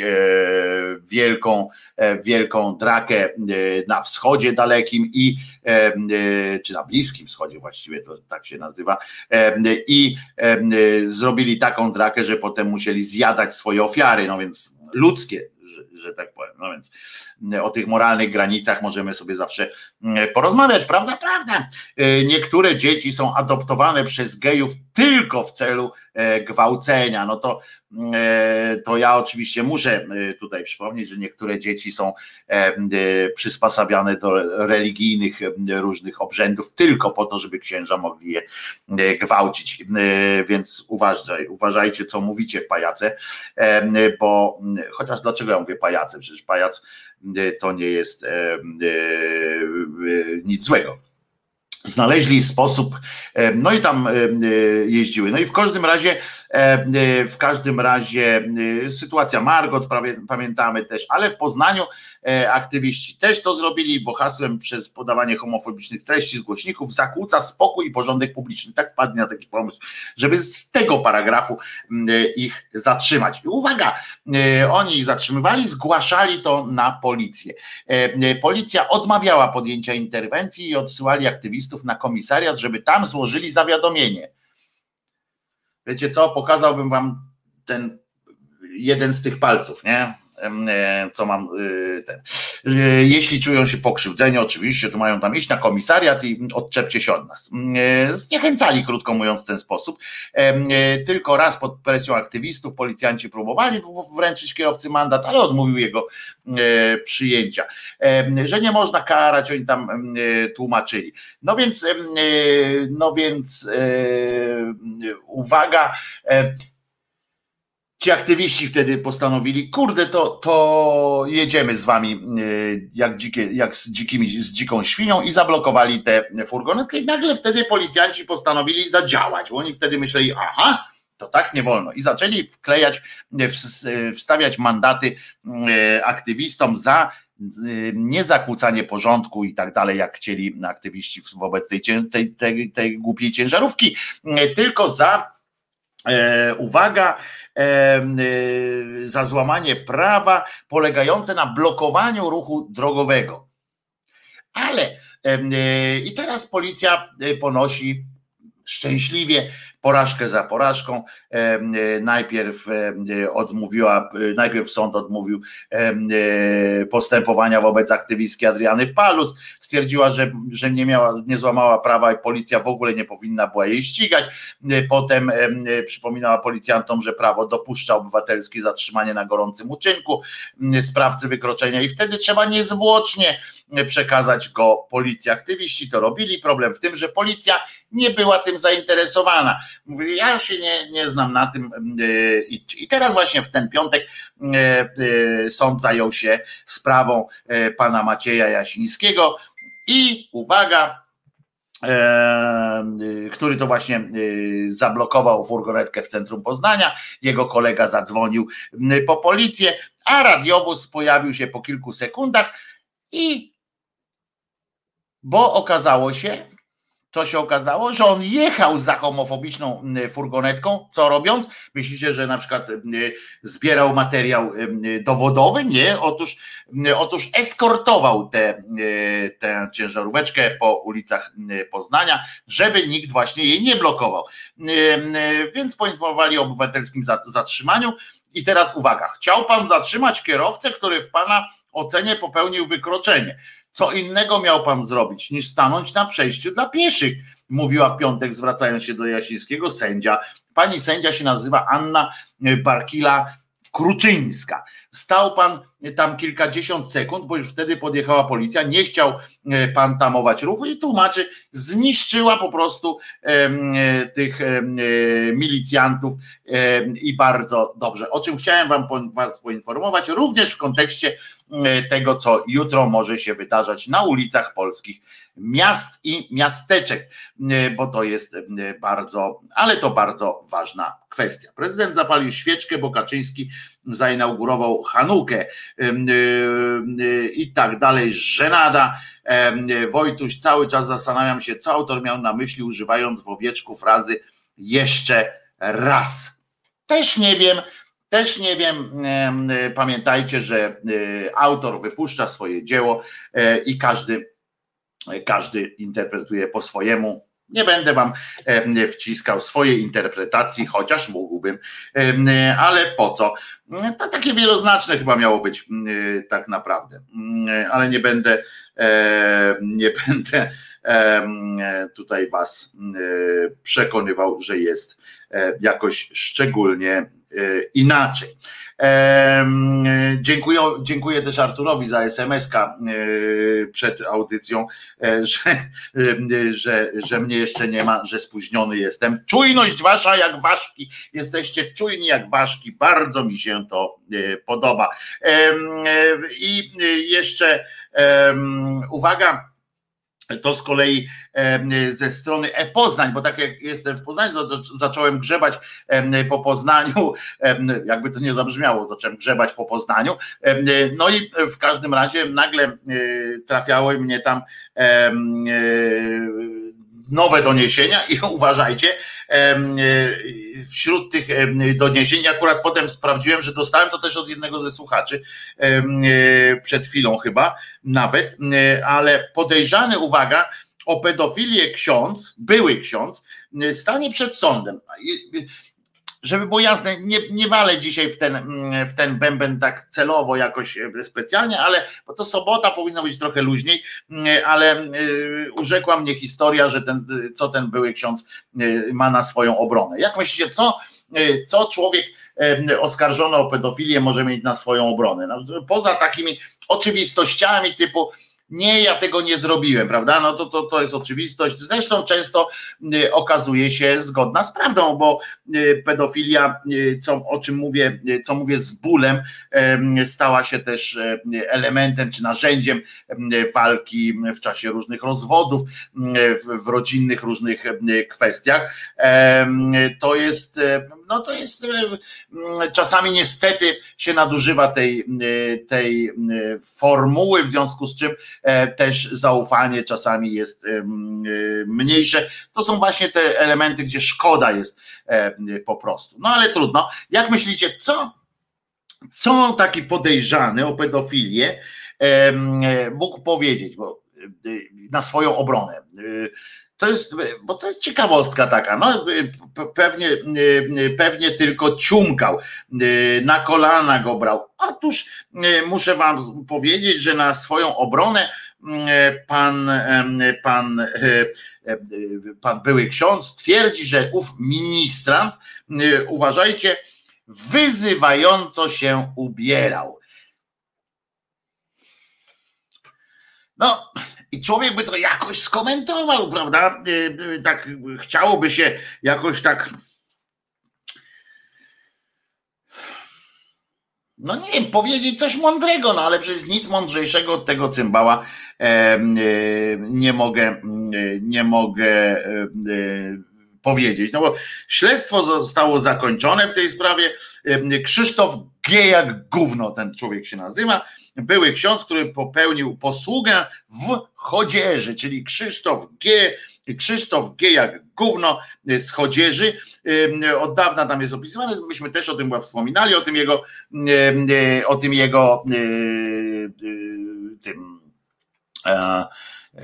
o tych jego bezeceństwach, i on miał takiego ulubionego swojego ministranta Szymona i oczywiście on go bił, tego Szymona gwałcił, według śledztwa. Śledztwo do tego dowiodło, a ten cymbał ksiądz,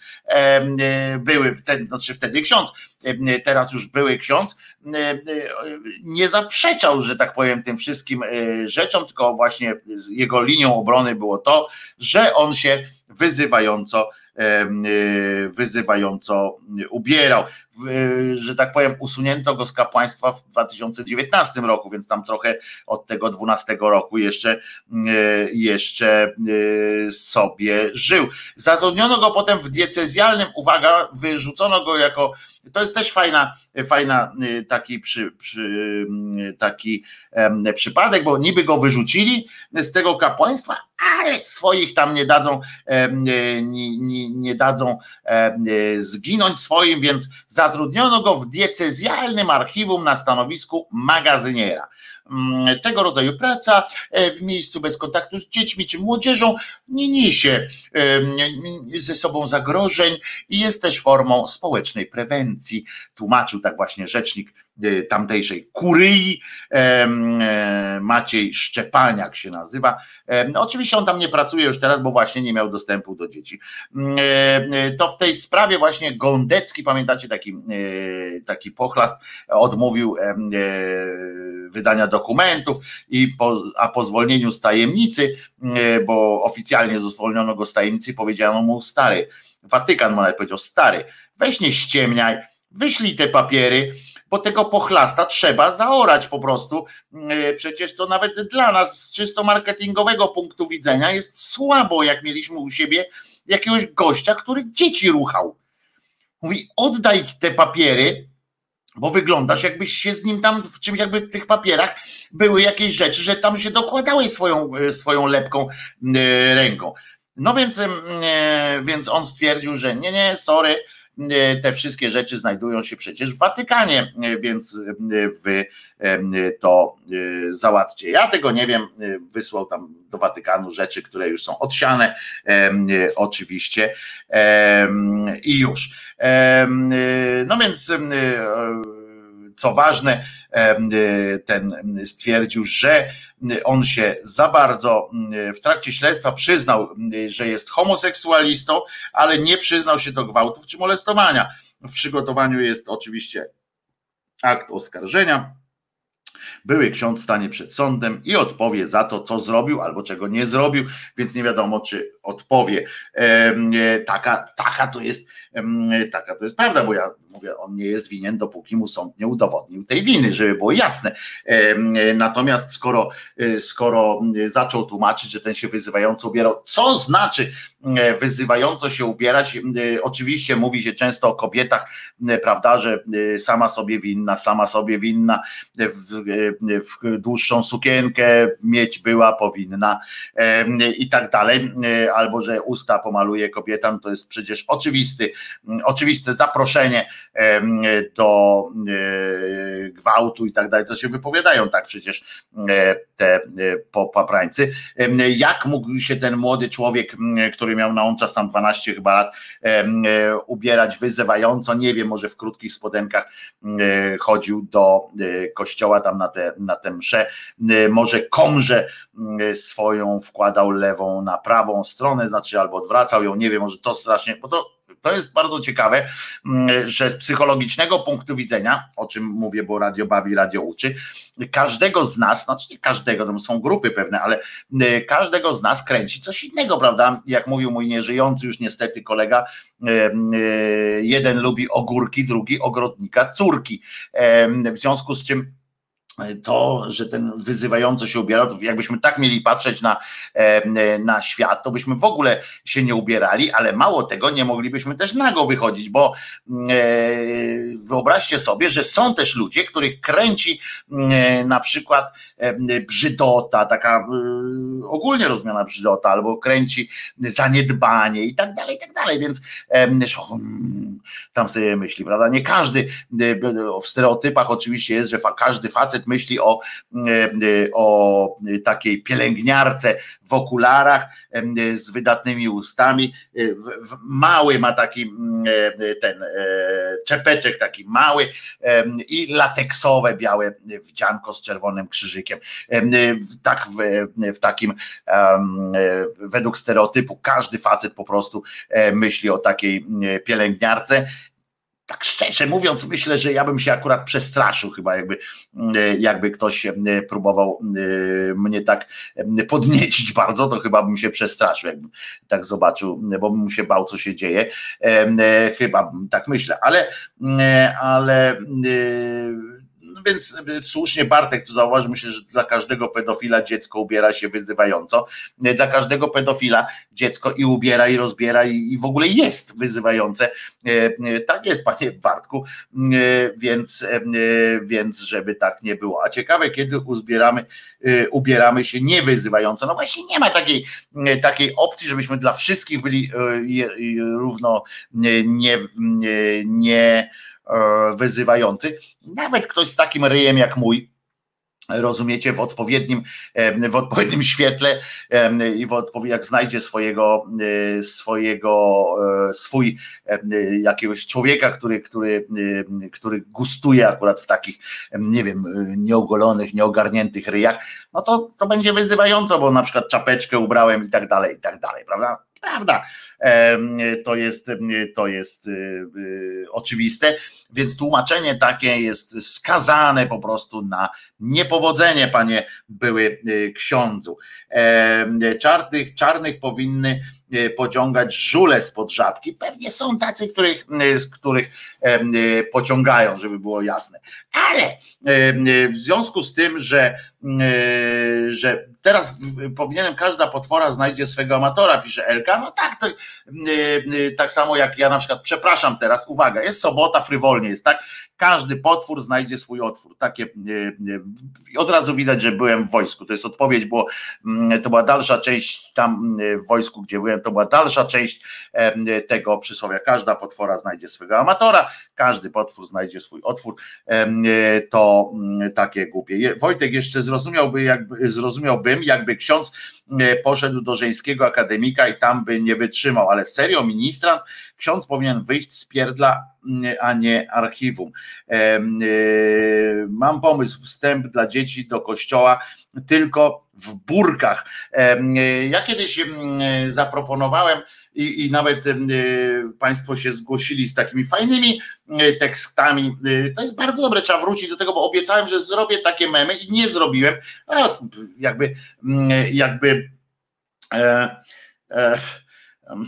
No nic takiego znowu nadzwyczajnego, że coś obiecałem i nie dotrzymałem słowa tutaj na antenie, że tak powiem, ale wrócę do tego tematu, będzie weekend, niedziela, chociaż waleczna, ale w przyszłym tygodniu zacznę robić te memy z wykorzystaniem tych waszych haseł typu, pamiętacie o czym mówię? To, że na papierosach jest napisane, na papierosach są te takie napisy, pamiętacie, o, żeby było o, prawda, palenie powoduje 90% przypadków raka płuc i tak dalej, i żeby nie, co z drugiej strony jest to samo, i żeby nie wchodzić, to tak samo wymyśliłem sobie, że trzeba by w kościele, przed kościołami postawić też takie tablice z takimi napisami na gruntach miejskich czy prywatnych, że wchodzisz tu na własną odpowiedzialność, właśnie grozi głupotą i tak dalej, przygotowaliście bardzo fajne hasła do tego, kilka było też moich bardzo fajnych, ale wy przygotowaliście najlepsze i warto byłoby takie tablice, przynajmniej w formie takich memów właśnie, czy w formie gotowej grafik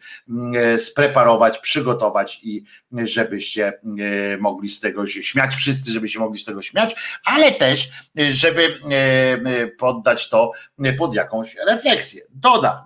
Duda, co tu jest? Duda już kolenduje święta od wczoraj. Piszę znowu, Wojtek, nie obiecuj, ale ja właśnie to zrobię. Zobaczycie, że to zrobię i się zdziwicie. Chodzenie do kościoła powoduje podniecenie księdza. No więc właśnie na przykład pamiętaj, że coś takiego, pamiętaj, że wysyłając dziecko na religię kusisz księdza, tak? To jest dobre, zapisane, muszę sobie zapisać to. Pamiętaj, że wysyłając dziecko na religię kusisz księdza. To są bardzo, bardzo ważne rzeczy.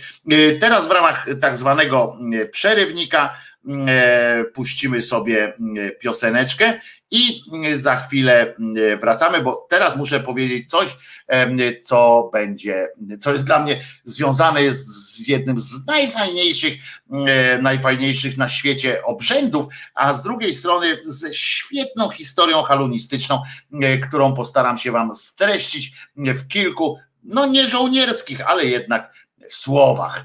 Ja się nazywam Wojtek Krzyżaniak, jestem głosem szczerej słowiańskiej szydery w waszych uszach, sercach, rozumach. Dzisiaj jest 12 dzień grudnia 2020. Posłuchamy piosenki Cechy Przywódcze, a za chwileczkę, za 3 minuty z kawałeczkiem wracam do właśnie tej opowieści.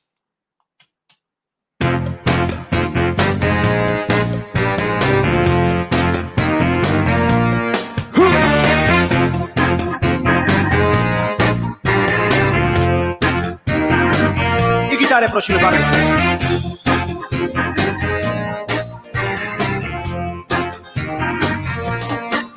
Ja spokojny jestem szary, nie porywam się na większych, jestem mały, nie zabieram głosu w ważnych sprawach, zawsze stoję w tłumie, który bije brawa.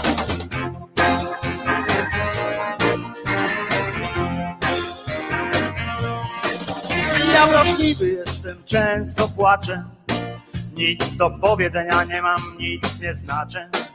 Nigdy w środku, zawsze trochę z boku. Najważniejszą rzeczą w życiu jest dla mnie spokój, ale mam też cechy przywódcze. Elokwencja, osobowość silna, tylko że przywódcę. Mam te przywódcze, tylko przywódcę. Mam te przywódcze.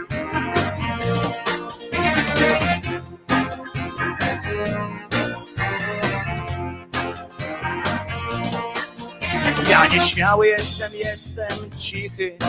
Słyszę tylko to, co mogę usłyszeć. Nie spoglądam nigdy prosto w oczy, bo boję się tego, co może mnie zaskoczyć.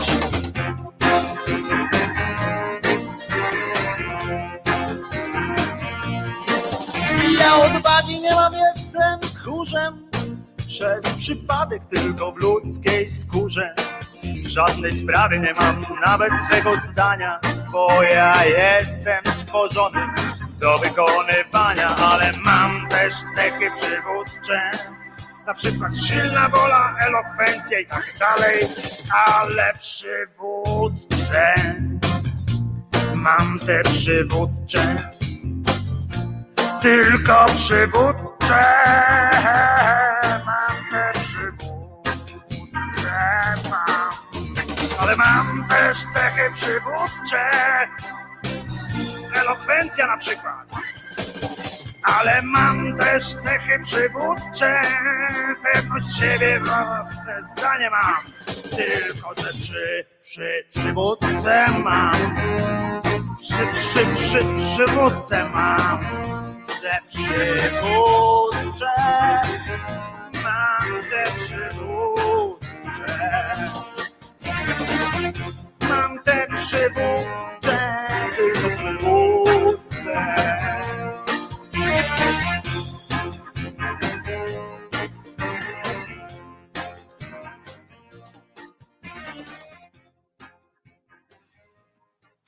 Mam nadzieję, że podobało się. Wojtek Krzyżaniak. Głos szczerej słowiańskiej szydery w waszych sercach, uszach, rozumach i gdzie się tylko grubas zmieści. Wojtek, masz zimno w domu, czy taki imidż? Całe uczestniczące towarzystwo w kościołowych imprezach powinno tam się udawać dla własnego bezpieczeństwa w worach pokutnych, pisze Jerzy. Chodzenie do kościoła powoduje podniecenie księdza. To jest to, co trzeba będzie właśnie wykorzystać, czyli pamiętaj, że wysyłając dziecko na mszę podniecasz księdza, czy tam pokusą, bo to pokusa jest teraz modnym słowem. Czy tu jest zimno? Bywa zimno, jak chcę sobie zajarać. Oczywiście mogę zdjąć beretkę, ale zobaczcie, jak to wygląda. No to strasznie, to nie jest dobre, proszę was. Więc beretkę naciągnę. Nie chodzi o to, no mam teraz ten okres, to wyjaśniam dla również osób, które słuchają, a nie oglądają. Mam teraz okres takiego pokwitu włosów, którego bardzo nie lubię, bo są ani długie, ani krótkie, ani w sam raz, więc jakoś tak się z nimi nie czuję najlepiej, w związku z czym chodzę w czapkach i je chowam, czekając aż na lepszy moment, kiedy urosną sobie, no właśnie, lepiej w czapce,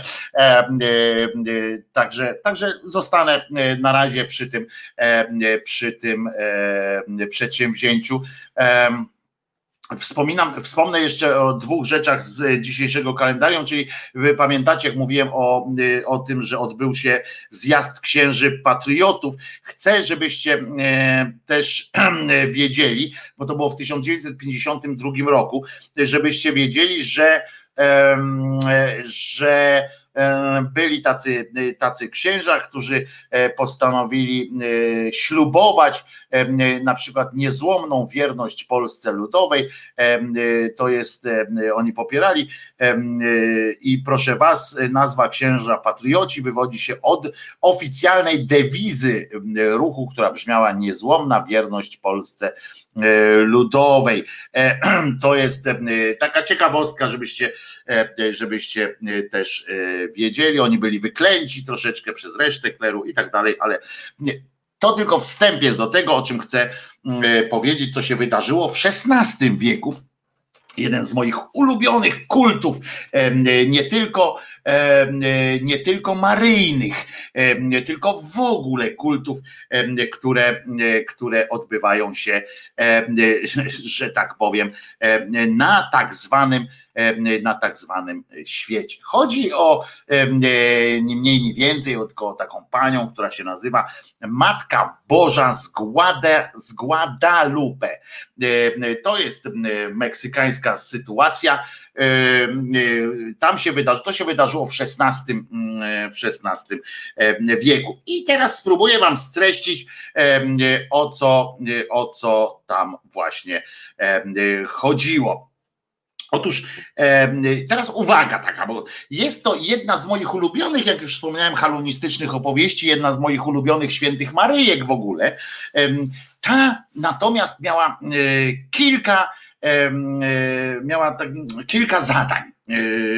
Wiecie, wiek XVI, Meksyk, tam jeszcze byli Aztekowie, pamiętajcie, że tam był dosyć intensywnie rozwinięty ruch religijny, no ale trzeba było te zadzierzgać tam, zanosić to Słowo Boże, bo tam było dużo złota, dużo różnych innych rzeczy do wzięcia, poza tym duszyczek nigdy za mało, więc ta akurat konkretna Matka Boża miała kilka tych zadań, z których najważniejszym było właśnie przekonanie autochtonicznej ludności dzisiejszego Meksyku i okolic tam, czyli Ameryki Łacińskiej, generalnie też później całej, że Boska Matka, czyli ta nasza tutaj chrześcijańska kobieta, która urodziła Boga, jest,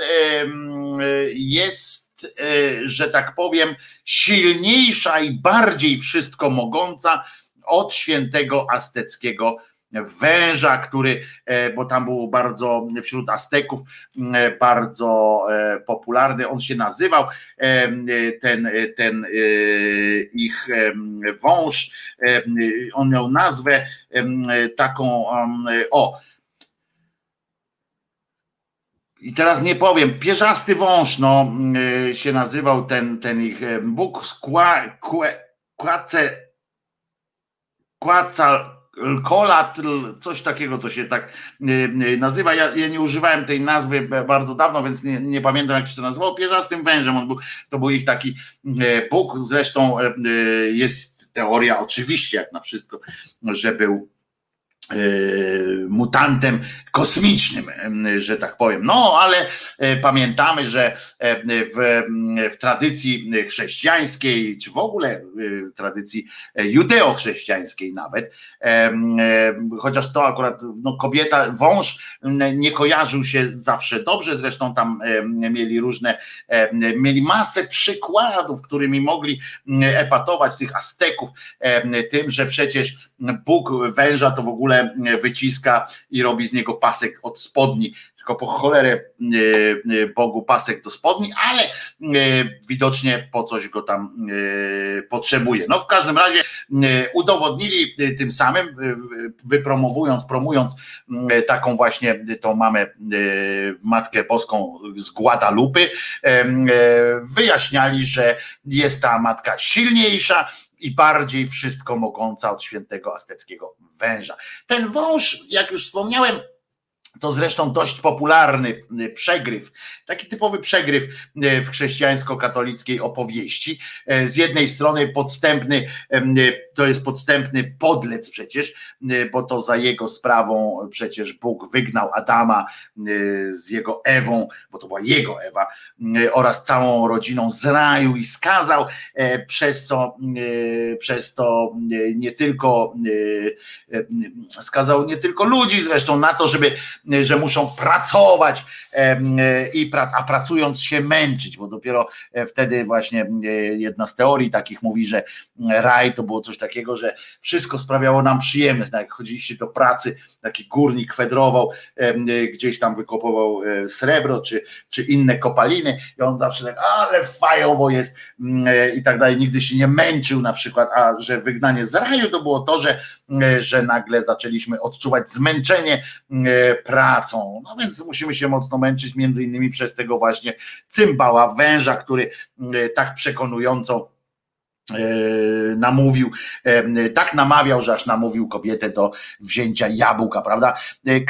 Każda z was, drogie panie, wy macie słabą, silną wolę według religii, w związku z czym każda z was, jak rozumiem, jak usłyszy gadającego węża, to po prostu mówi, ja pierdykam, skoro gadający wąż kazał mi zjeść jabłko, no to już idę jabłko sobie zjeść, po prostu wszystko, co wam powie gadający wąż. Inna rzecz, to bierzecie od razu zapewne, inna rzecz, że faktycznie jest coś takiego, że no nawet dzisiaj, jak wy byście, no, zbliża się tak zwana Wigilia, kiedy to zwierzęta mają mówić ludzkim głosem, no taka katolicka tradycja, ale umówmy się, że chyba każdy z nas by się trochę jakoś tak zastanowił, jakby na przykład Czesinek do mnie powiedział coś tam po ludzku, że tak powiem, no on tak nie może mówić, bo ma aparat gębowy, mu na to nie pozwala, ale gdyby już, no to pewnie bym się zastanowił, jakbym tak nagle bym je tak z zaskoczki wziął i powiedział, ty chodź, idziemy gdzieś tam coś zrobić, no to chyba bym poszedł, tak myślę, no więc może to stąd się wzięło, że ta Ewa tak siedzi, mówi, no i została wzięta z zaskoczenia, że ten bardziej ją zdziwiło, że w ogóle jakiekolwiek zwierzę mówi, niż żeby potem się zastanawiać, co on powiedział właściwie i czy to, na to zareagować, ale pies go trącał, przepraszam, Czesinku. No więc tak, prawdopodobnie również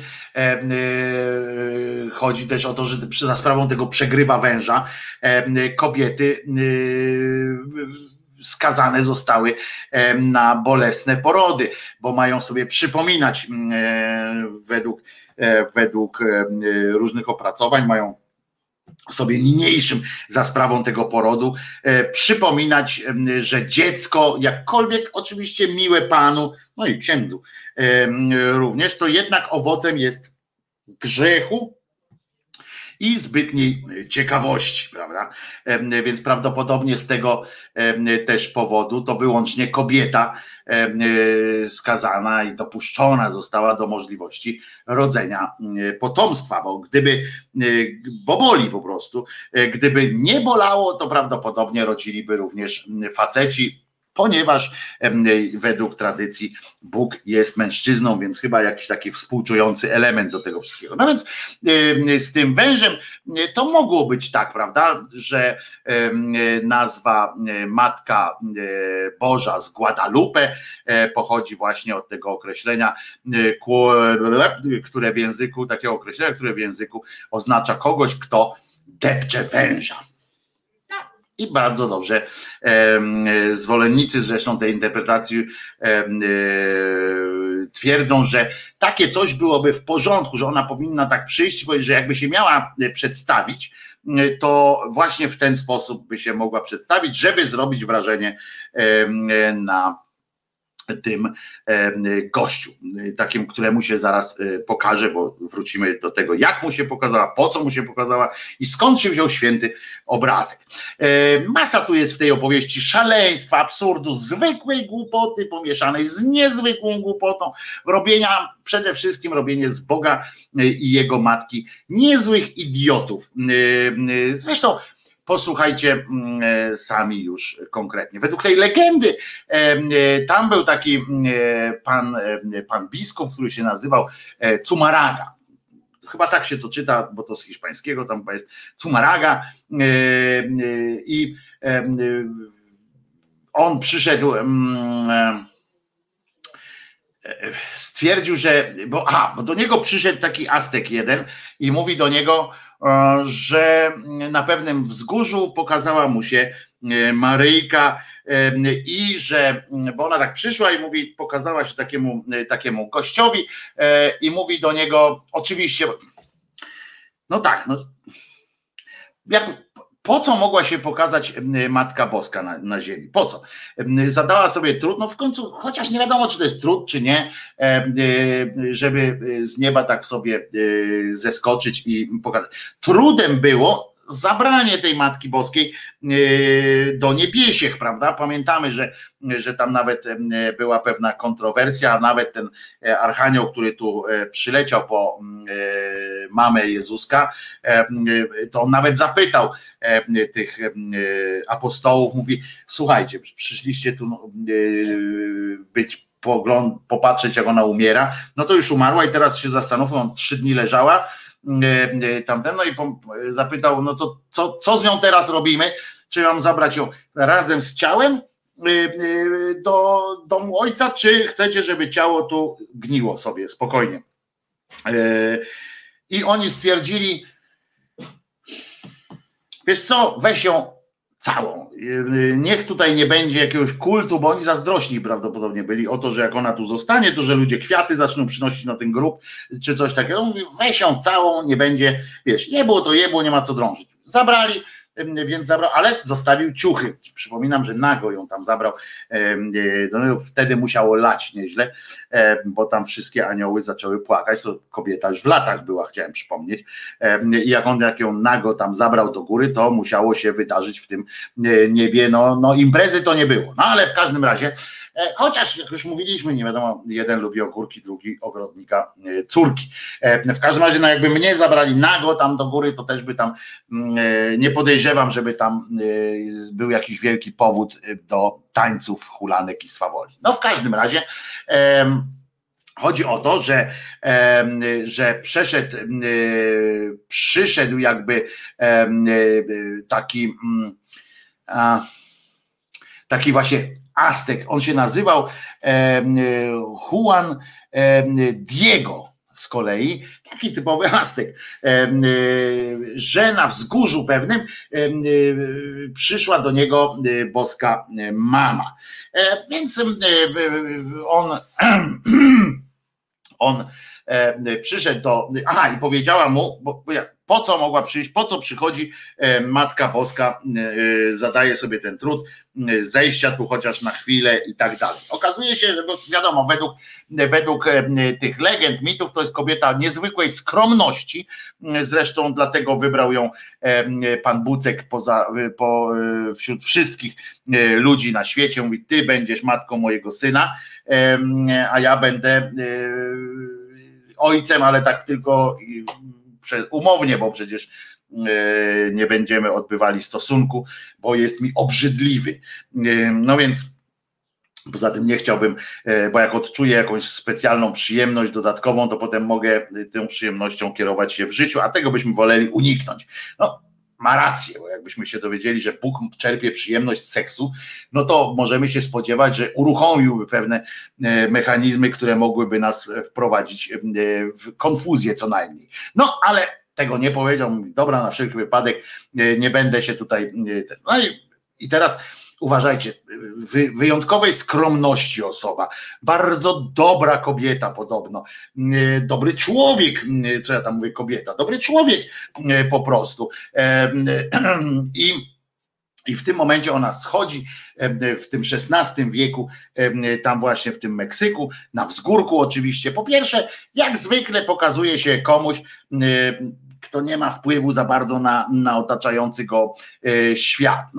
Ale mówi, słuchaj, pokazała się temu Don Diegowi, Diedze, jak to się odmienia, i ona przyszła i tak słusznie dobrze wymyśliliście na pewno, że w tej swojej skromności zażyczyła sobie, mówi tak: słuchaj, Donie Diego, tutaj na tym wzgórzu, tak jak w piosence w Misiu, pamiętacie, to na tym brzegu stanę i tak prosta, jak coś tam, droga na Ostrołękę, trasa Łazienkowska, to ona tak, tylko nie wiadomo czy zaśpiewała, nic w tych zeznaniach nie ma o śpiewach. Ona powiedziała: słuchaj, ja chcę, ja, Maria, mam ochotę, żeby tu na tej ziemi stanęła świątynia ku mojej czci. Typowa skromność, typowe skromne zachowanie. Mogła przecież powiedzieć, że jakby była nieskromna, to mogłaby na przykład powiedzieć, że ja bym chciała, żeby tutaj na przykład stanęła świątynia z czaszek moich wrogów, czy coś takiego, nie wiem. W ogóle generalnie nie przychodzi mi do głowy nic, co mogłaby bardziej nieskromnego powiedzieć. No ale, no bo co może być bardziej nieskromne niż świątynia ku mojej czci ma tu stanąć. To jest dowód na niezły lot tej pani. No ale w każdym razie i ona tak powiedziała, że tu ma stanąć i w ogóle nie ma dyskusji, prawda? No więc on poszedł, ten Don Diego, mówi: no ja to sobie mogę ewentualnie dziurę w ziemi wykopać i jakoś tak, nie, ten Juan Diego tam mówi, no co ja mogę, no przecież nie no nie stać mnie na to,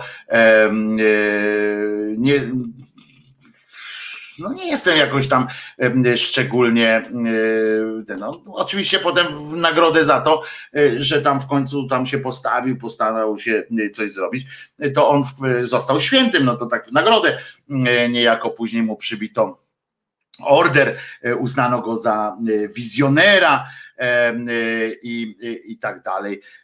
Urodził się w indiańskiej wiosce, był człowiekiem świeckim i ojcem rodziny, został ochrzczony przez pierwszych misjonarzy franciszkańskich i sobie po śmierci już tej jego żony wybrał ewidentnie drogę po prostu świętą, że tak powiem. No więc w końcu poszedł, mówi tak: no nie wiem za bardzo, co ja mogę zrobić z tą informacją. Ja rozumiem, pani Mario, też bym chciał, żeby tu stanęła jakaś świątynia. Generalnie ja panią rozumiem. Mógłby jeszcze tak powiedzieć: ja panią rozumiem, nie ma, nic tak dobrze nie robi jak posiadanie kilku fajnych domów w różnych miejscach świata, bo tu mamy takie elementy charakterystyczne, tak? Czyli pani ukazuje się po pierwsze komuś, kto nie ma znaczenia takiego wielkiego i musi się niezwykle nawijać, żeby nie tylko przekonać kogoś co do jej wizyty, że w ogóle ją widział, najpierw musiał przekonywać.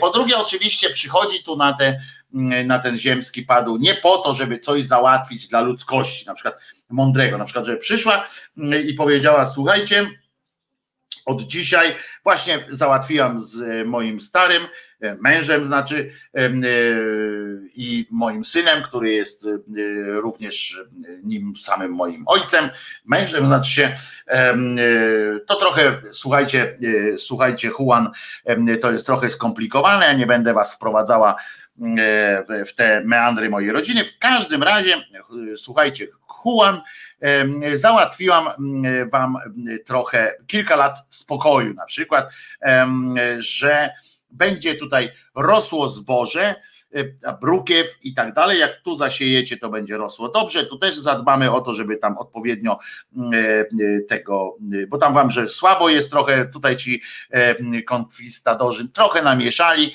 oni to w naszym imieniu zrobili, więc my wam chcemy bardzo was za to przeprosić, nikt ich o to nie prosił, żeby tutaj robili taką zadymę, słuchajcie, więc macie teraz na przykład 20 lat na odbudowanie własnej gospodarki i stworzenie różnych rzeczy. Jedynym warunkiem jest, byłoby fajnie, gdybyście we mnie wierzyli, czy coś takiego.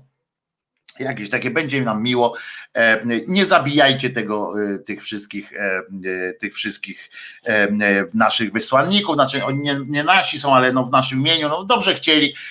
Słuchajcie, Juanie, nie róbcie siary, tu się zajmijcie tym, tu będziecie mieli co jeść, co pić, tylko po prostu ewentualnie co jakiś czas nam podziękujcie modlitwą. Na przykład, prawda? Dzieci będą wasze zdrowe, tu macie, o, na przykład zostawiamy wam lekarza. Lekarz Piotrek będzie was tu leczył i on ma nasze plenipotencje, więc w razie czego złapie, o, pan Nowak na przykład, pana Nowaka tu macie, on ma nasze plenipotencje, w rękach ma moc, jakby coś, to przyłoży ręce i będziecie szczęśliwi. Nie, ona przychodzi tutaj po to, żeby zakomunikować, że czuje się za mało uwielbiona, za mało doceniona, więc życzy sobie kolejnej wystawnej willi i strojnego przybrania dla siebie.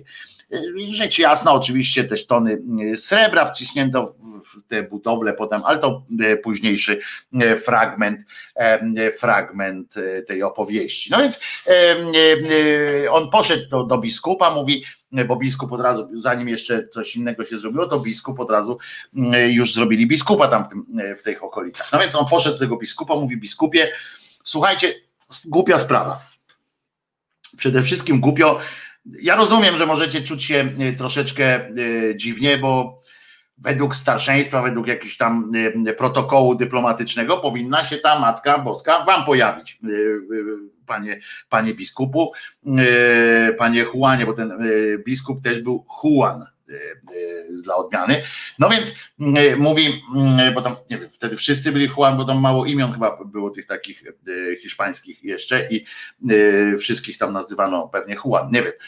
W każdym razie mówi: ja wiem, że tak powinno być, nie obraźcie się na mnie, no ale to akurat to nie moja wina jest, nie zabijajcie przekaźnika. Słuchajcie, pokazała mi się Matka Boska, nie? I powiedziała, że tam ma stanąć kościół. Nie tu, nie tam, tylko tu. Konkretnie w tej mojej wsi, w której ja się urodziłem, ma powstać kościół i ma być niezły, na tyle wygodny, żeby nie chciało jej się z niego wychodzić, a ona nie obiecała nam za dużo, ale powiedziała, że będzie wtedy naszą królową, łaskawie przyjmie nasze jakieś tam hołdy, wierno poddańcze. Każdy by chciał mieć taką królową. No więc ten biskup mówi na to: po pierwsze, ci nie wierzę, Juan, bo gdyby Matka Boska tu przyjechała, no to umówmy się, tak? Kim ty jesteś, a zobacz, kim ja jestem, tak? Jeżeli by miała coś do załatwienia tutaj, to wpadłaby do mnie. Nie wierzę ci i koniec. Nie ma takiej możliwości, więc proszę cię, jeżeli chcesz, żebym ci uwierzył, muszę mieć jakiś dowód na to. Muszę i koniec. Nie ma innej rzeczy. Zwróćcie uwagę, to jest bardzo nowatorskie podejście jak na on czas. Dzisiaj na przykład nikt nie potrzebuje dowodów. Niezła akcja. Dzisiaj jak na przykład ktoś mówi, że Bóg gdzieś tam się pojawił albo coś tam, to nie trzeba szczególnego jakiegoś tam, ktoś mu na przykład ta Faustynka, tak, siedziała i mówiła i wszyscy mówią: aha, skoro mówi coś, co nam się podoba, znaczy to musiała Matka Boska jej dyktować. Wtedy zobaczcie, taki niewierny biskup, niby że biskup, a jednak postanowił, mówi: nie, bez dowodu, nie, w ogóle nie gadam z tobą, żadnych, nie dam grosza na ten maryjny pałac, nie dam grosza, nie dam zgody na tej budowie, muszę mieć dowód. No to jak gminna wieść niesie, pani matka przyszła, poszedł na to samo spotkanie, tak jak do tej złotej rybki się chodziło specjalnie, bo ta rybka złota, no, poszedł, wrócił i mówi do tej matki: no ale słuchaj, no chciałem coś załatwić, ale ten cymbał, że mówi, się wkurzył na to, że pokazałaś się jemu, a nie mnie, znaczy mnie, a nie jemu. No, w ogóle moim zdaniem też zrobiłaś trochę tak dziwnie. No, ona mówi: no może dziwnie, ale co ci do tego? To jest moja sprawa, komu ja się ukazuję. I mówi: on chce dowodu, tak? No to ona tak, chce dowodu. Co by tu zrobić? No i oczywiście w ramach tego dowodu, który miała przeprowadzić, no, mogła to zrobić w miarę prosto, tak? Po prostu pojawić, po prostu pokazać się temu biskupu, skoro tak łatwo jej się przemieszcza, bilokuje i tak dalej.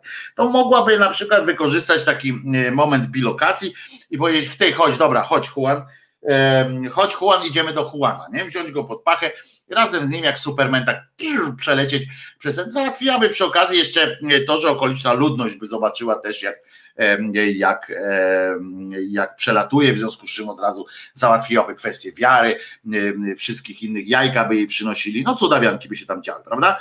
No więc, ale ona mówi tak: no dobra, jak chcę jakiegoś dowodu, to ja się zastanowię, jaki mu dowód przedstawić. No i myślała, no bo to nie wydało jej się oczywiste, bo musicie przyznać, że z tej opowieści wynika między innymi to, że nie dość, że ona jest taka słabo ogarnięta, to chyba wydaje mi się, że jeżeli by się tak pojawiła, to jakąś taką samowolę trochę budowlaną chciała zrobić z tą bo jakoś tutaj jej Jezus nie chciał za bardzo pomóc, ani tym bardziej jej szanowny małżonek. Jakoś tak, bo gdyby chcieli, to by tak załatwili to szybciej, bo ona, wiadomo, jako tylko ich matka, ona sama w sobie nie była boska, w związku z czym takich mocy typu tam, że sieje żarem, nie ma. No ale w każdym razie przyjęła wyzwanie, poszła poprosić tam syna, żeby jej pomógł albo coś tam, mówi tak: słuchaj, przyjdź tu jutro,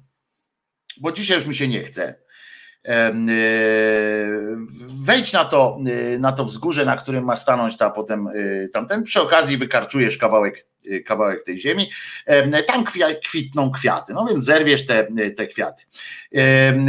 I on to wziął, poszedł, bo ona nie mogła tego po prostu tak zrobić jak Copperfield, nie? Są kwiaty, nie? Nie. Ona powiedziała, że stary, idź, bo ja mam tylko ograniczoną moc prawdopodobnie i chodzi o to, że nie mogę wszystkiego zrobić, albo pójdę zerwać te kwiaty, albo potem z nich zrobię jakiegoś cudaka. No więc przyszła, wszystko się dzieje w tym Guadalupe, no i przyszła, ułożyła te kwiaty w specjalną taką wiązaneczkę, słomą tam przykryła i tak dalej, poleciła mu zanieść, mówi tak: a teraz to weź ten pakuneczek, w ogóle jak prestidigitator, nie? Dokładnie tak samo jak na przykład Mam Talent czy coś takiego, identyczne akcje są. I tylko że nikt takiemu gościowi w Mam Talent, który kartami tam coś zahaczy, nikt się do niego nie zaczyna modlić potem, ani nikt mu kościoła nie buduje, a tutaj proszę bardzo. No ja mówi, zapakowała to te liście i mówi: dobra, a teraz idź zanieść do biskupa. No i ten się tam mówi, kurde, wyobraźcie sobie teraz tego biednego Juana Diego, który idzie tam z takim pakunkiem. Z jednej strony mówi, kurczę, tak sobie mógł myśleć, no dobra, no przecież naprawdę widziałem tę Matkę Boską i to naprawdę ona zrobiła, tylko czy, kurczę, to była naprawdę Matka Boska? Przecież jak ja przyjdę z jakimś tam takim zasznurowanym słomą zestawem kwiatów, jak ja to wysypię przed tym biskupem, jak mnie zdzieli w łeb tą swoją lagą, to koniec życia, nie? A ja mam dzieci na utrzymaniu. I tak mówi, no dobra, ale z dwojga złego wolę, żeby mnie biskup zabił, niż Matka Boska przekleła, nie? No, nawet jakoś to jest logiczne w swoim aberracyjnym klimacie. Jest to jakoś do ogarnięcia. No więc on przyszedł i mówi, dobra, zamknął oczy i mówi tak: przyniosłem ci, biskupu, nie zabijaj mnie jak możesz, jeżeli się okaże, że to tylko są kwiaty, bo widocznie jestem głupi po prostu. Ale na wszelki wypadek, jakbyś, no, jakbyś mógł, to po prostu zerknij na to. No to on tak mu dawaj. No to ten wysypał te kwiaty, odwrócił się, tak czekając na to, jak ten go pizdnie w ten łeb. Patrzy, a tam nie. A tam, proszę was, ujrzał niezwykły obraz Maryi na liście agawy, w ogóle taki jakby zdjęcie prawie, że zrobione, bo tam bez śladów pędzla. Mówi, ja pierdykam, to jest dowód. Przecież ty tego nie namalowałeś, na pewno nie umiesz malować. Ty byś takiego czegoś nie namalował, więc to musi być dowód. Matka Boska istnieje. Mało tego, przyszła do ciebie ponad wszelką wątpliwość. To jest, upadł na kolana tam sam Juan Don Juan upadł na kolana, zaczął łbem walić w posadzkę. Mówi, ja pierdzielę, już dzięki, że tam się coś ukazało, bo już myślałem, że mnie zabijesz. A tam ci wszyscy, no ja pierdzielę. A biskup, ten biskup, co tam też jest Juan, Zumárraga, czy tam jakąś, też tam zszedł z tego swojego krzesła, mówi orety, kotlety, rzucił się na ten obraz i też przed tym obrazem i zaczął gadać jak dziad do obrazu, a obraz do niego ani razu, ale on gada tam, mówi, przepraszam cię matko, matuleńko, że w ciebie zwątpiłem, przecież taki obraz, przecież ten cymbał nigdy w życiu by nie namalował takiego obrazu, to musi być święte, ty musisz, to musiałaś być ty przecież. No i tam jeszcze było ileś innych osób, tam siedziało w tej sali tronowej, którzy chcieli widzieć jak ten biskup zabija tego drugiego, albo upokarza tego drugiego Juana, bo nie wierzyli, że on przyniesie coś ciekawego. No i tam różnych ludzi. Wizerunek ten zobaczyli także wszyscy obecni w tej rezydencji. Tam wszyscy pokazywali, mówią, ja pierdzielę, na pewno tego Juan nie namalował, ale. No i potem poszło, fama poszła po całym mieście, po całym Indianie, przede wszystkim najważniejsze, że oni rozesłali tę wiadomość, no szkoda, że nie mieli wtedy telefonów, żeby tam rozesłać, ale rozesłali wiadomość ustami. Wiadomo, głuchy telefon, jak tam zaczął przekazywać się do tych Indian, których były miliony, zaczęli przekazywać sobie, no to zdajecie sobie sprawę, co tam na końcu już było, prawda, że ona sama, że widzieli jak maluje ten obraz, albo widzieli jak stoi tu flash i się odcisnęła na tym liście, no trudno, tam się działo. Biskup oczywiście co zrobił? To pierwsze, co zrobił, to zabrał ten malunek i mówi, mój tyś, nie oddał go temu Juanowi de Diego, czy tam Diego, mówi, mojaś ty, nie będę, nigdy nie wiadomo, ile to będzie kosztowało, czy mi się kiedyś przyda, czy nie, nieważne, że to należało do Diega, będzie to moje. Wziął do swojej, żeby on to chociaż w kościele umieścił, takim ogólnym, że tam ludzie przychodzili, patrzyli mu, nie, on to umieścił w swojej domowej kapliczce, a potem zrobił taką wielką fetę i uwaga, i od tego czasu właśnie się 24 grudnia, u nas tu jest Wigilia w Polsce, jemy sobie pierogi z grzybami, tam różne inne specjały, kluski z makiem zajadamy, a Meksykanie w tym czasie nie jedzą, tylko się uchlewają później, ale najpierw robią taką wielką imprezę z przenoszeniem, bo 24 grudnia właśnie ten bishop w pobliżu, jak tam tego wzgórza zbudowali, no szybko, zgodzicie się, że szybko to się wydarzyło, kapliczkę taką na szybko, żeby pamiętać, że gdzie to mniej więcej tam się wydarzyło, to cała akcja i tam przeszli takim wielkim korowodem, Indianie szli, wszyscy już wtedy Indianie po prostu byli zakochani w tej Marii, która zdusiła ich, tego Quetzalcoatlę, tego węża. Okazało się, że kurczę, nigdy ich wąż nigdy nie potrafił sobie zrobić zdjęcia na liście agawy w życiu, a ona po prostu przyszła, kurczę, powiedziała, ja wam pokażę dowód na to, że to jestem. Quetzalcoatl nigdy takiego nie dał im, przynajmniej oni nie widzieli takiego dowodu. Gdyby ten wąż, gdyby ci wyznawcy węża, co jak się napnie, to się spręża, byli bardziej przewidujący, to oni by tak mniej więcej co jedno pokolenie albo co pół pokolenia na przykład co jakiś czas robili w każdym razie jakiś taki bardzo widowiskowy spektakl.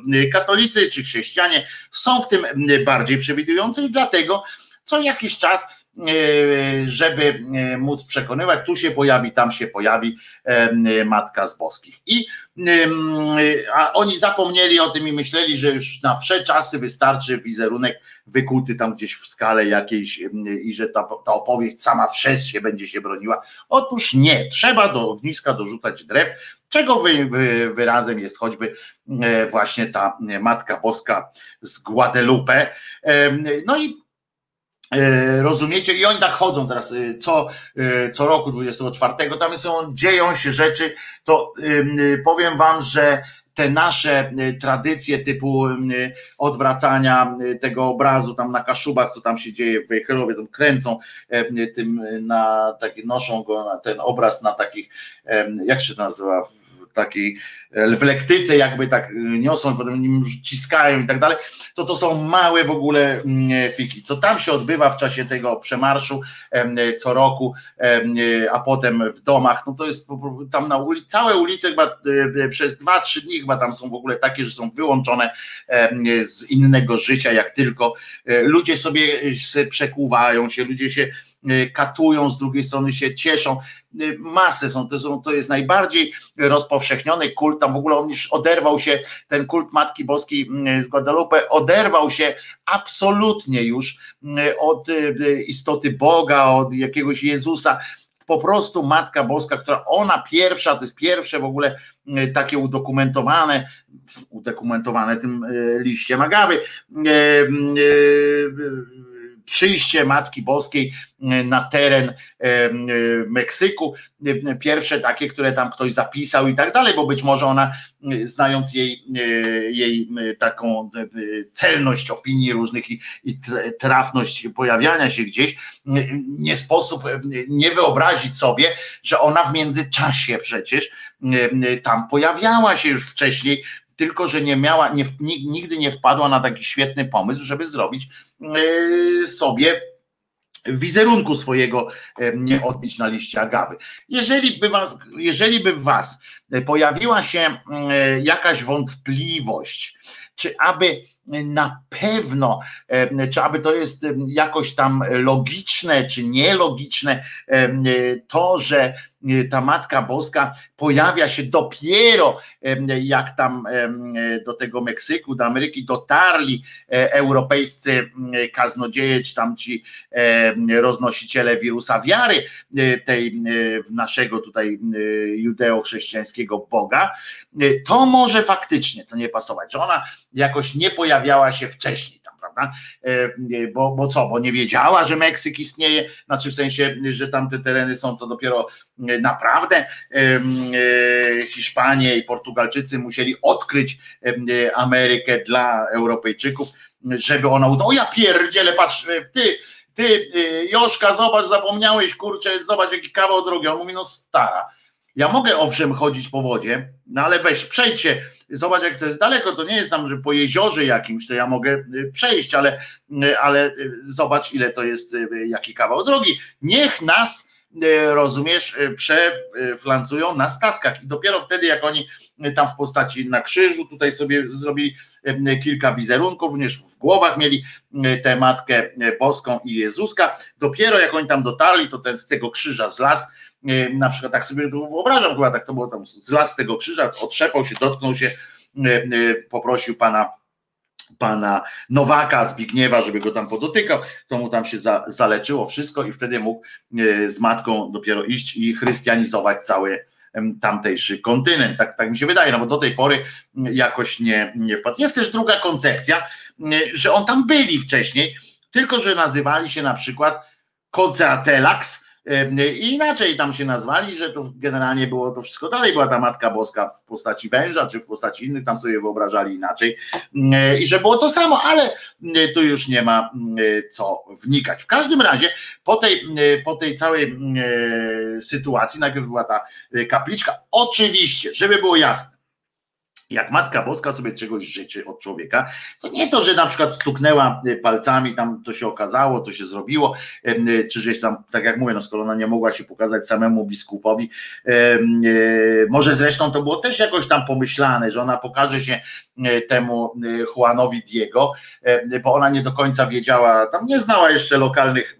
struktur, być może nie wiedziała, który z tych biskupów jest najważniejszy, który najbardziej może coś zrobić z jej domem, od kogo zależy pozwolenie na budowę, krótko mówiąc, na tym akurat wzgórzu, ale wiedziała, że któryś z lokalnych mieszkańców będzie to wiedział, do kogo ma się tam zgłosić, więc wybrała pana Juana Diego i powiedziała mu: dobra, to ty załatw to za mnie. No potem musiała tylko dokumenty złożyć. W urzędzie tak samo jest, że musisz dostać upoważnienie ewentualnie, albo tam odsyłają cię to po jakieś dokumenty. No i tym razem też się właśnie tak wydarzyło, kazali jej przywieźć. No i przywiozła. I słuchajcie, co ciekawe, po tej całej wizycie został ten obraz przecież, bo ona potem poszła, żeby było jasne też.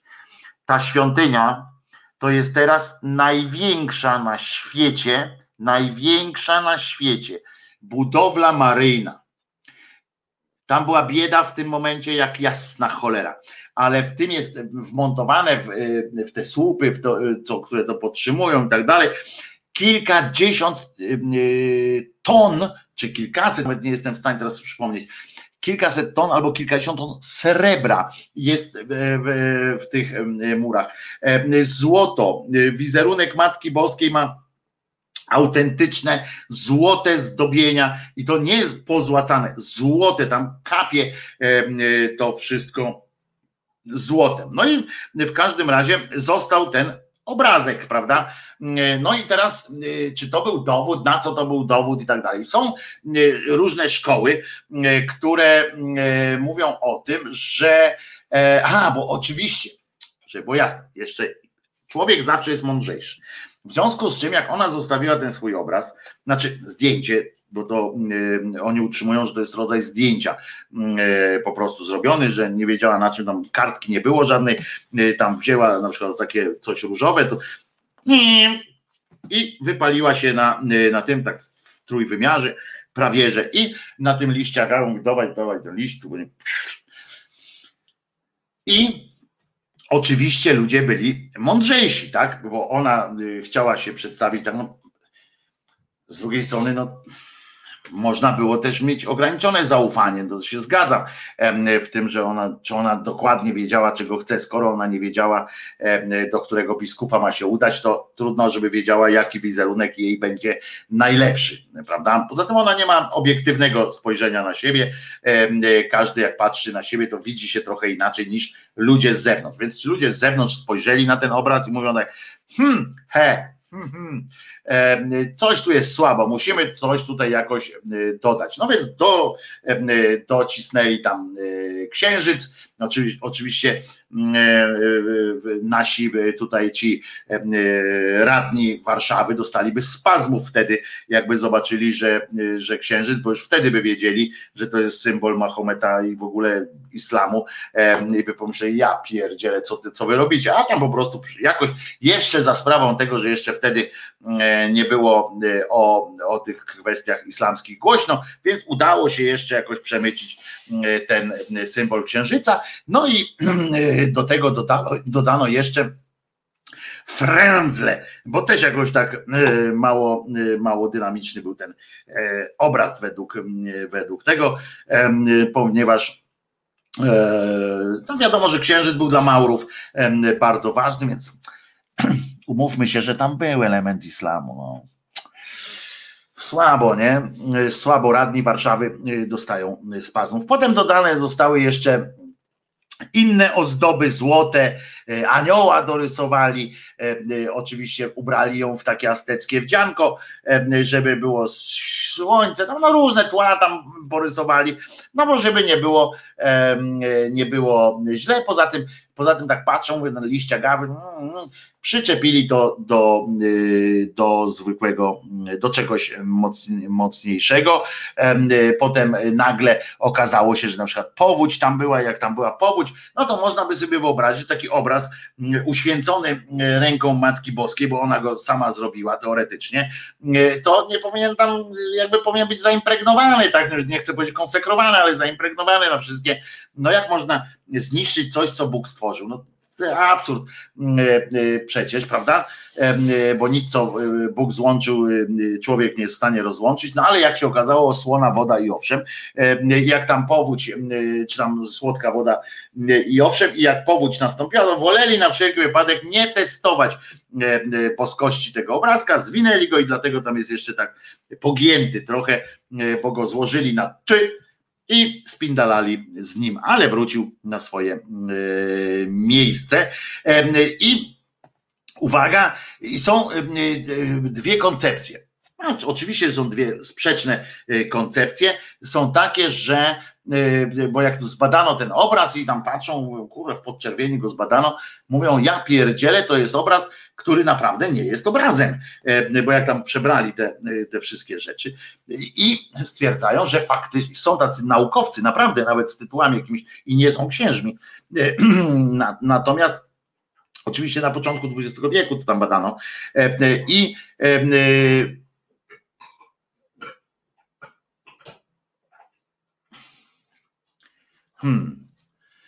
I proszę was, chodzi o to, że albo jest to naturalne, albo nienaturalne. Znaczy nie wiadomo, co jest rozumiane jako naturalne, a co jest rozumiane jako nienaturalne, bo to jest, też jest do zastanowienia się, prawda? Czy naturalne to jest to, że ktoś namalował, a nienaturalne to jest to, że się wyświetliło. No to jest podejrzana sytuacja. Ale pierwsze badania przeprowadzone zostały już za rządów Hitlera w 1936 roku. Co prawda, no żartuję sobie za rządów Hitlera, bo przecież nie Hitler je badał. I okazało się, że przeanalizowane włókna nie zawierają barwników i tak dalej, w związku z czym, że to zostało po prostu i nie ma śladów pędzla, że zostało to wyświetlone po prostu jak całun turyjski, obraz określany jest mianem nieustającego cudu z racji przekonania, że indyjskie płótno zagawy, na którym powstał obraz, jest w stanie przetrwać, bo tak co prawda powinno być, że jak tam agawa, to ona tam góra 20 lat, a potem się powinna rozłożyć, ale wcale biodegradacji nie uległo i cały czas istnieje i w ogóle wow, jak to trzeba. Poza tym stwierdzili, że rogówka w wizerunku matki tej z Guadalupe jest żywa po prostu, tak stwierdzili. No następne badania już nowszą techniką trochę tego nie potwierdzają, ale komu to przeszkadza, na wszelki wypadek Kościół nie wydaje tego obrazu, żeby pobrać na przykład tego fragmentu i zbadać na przykład te barwniki i tak dalej, więc nie będziemy w to wnikliwie wnikać, bo najlepsze, a to mi się akurat podoba ten obraz, że tam, bo oni stwierdzili też między innymi to, że takim dowodem na to, że to jest boskie i że to było zdjęcie naprawdę zrobione obiektywem, to by było akurat tam dowodem bardziej nie na boskość tej całej pani Marii, tylko na potwierdzeniem zasady, że to kosmici, prawda, stworzyli życie na Ziemi i że tu przyszli z technologią jakąś inną, albo w czasie się ktoś przeniósł i tak dalej, z aparatem akurat i wywołał to zdjęcie na liście agawy. No dobra, ale coś tam się pośmialiśmy. Chodzi o to, że tam podobno w tym oku można przy dużym zbliżeniu zwrócić uwagę w źrenicy, że odbija się wizerunek klęczącego, rozumiecie, tego Don Juana, tego Juana Maty, czy tam jakoś tam nazywał, na którego prośbę robiony był przy którym wykonywane było to artystyczne dzieło. No ale w NASA to wzięli, stwierdzili, że okej, że przy dużej dozie takiego samozachwytu można powiedzieć, że tam jest jakaś postać ewentualnie, tyle że jak się to powiększa, to może być tyle postaci, ile pikseli, nie? Więc słaby argument, ale ale tak to zostało przyjęte. Mówię, do dzisiaj będzie się działo.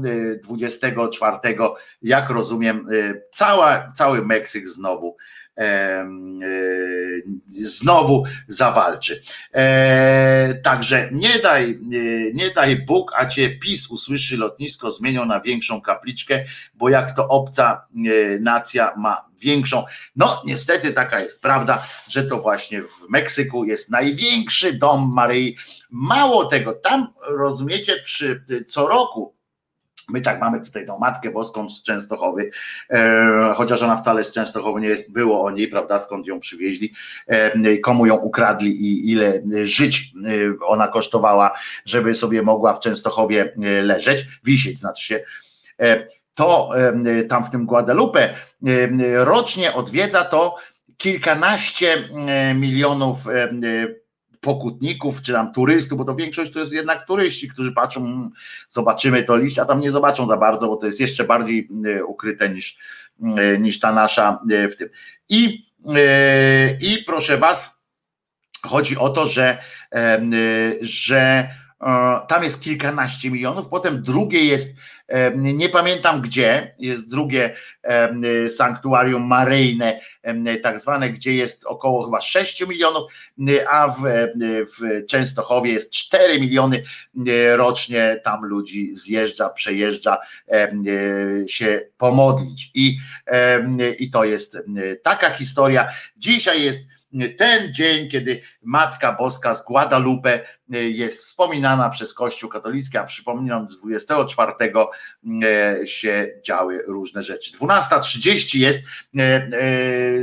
z tej całą opowieścią zapomniałem o hymnie, więc wszyscy ludzie będą braćmi. Taka zadyszka niby to była. Słuchajcie, jako się rzekło, muszę trochę dzisiaj wcześniej skończyć. Mam nadzieję, że przypadła wam do gustu ta opowieść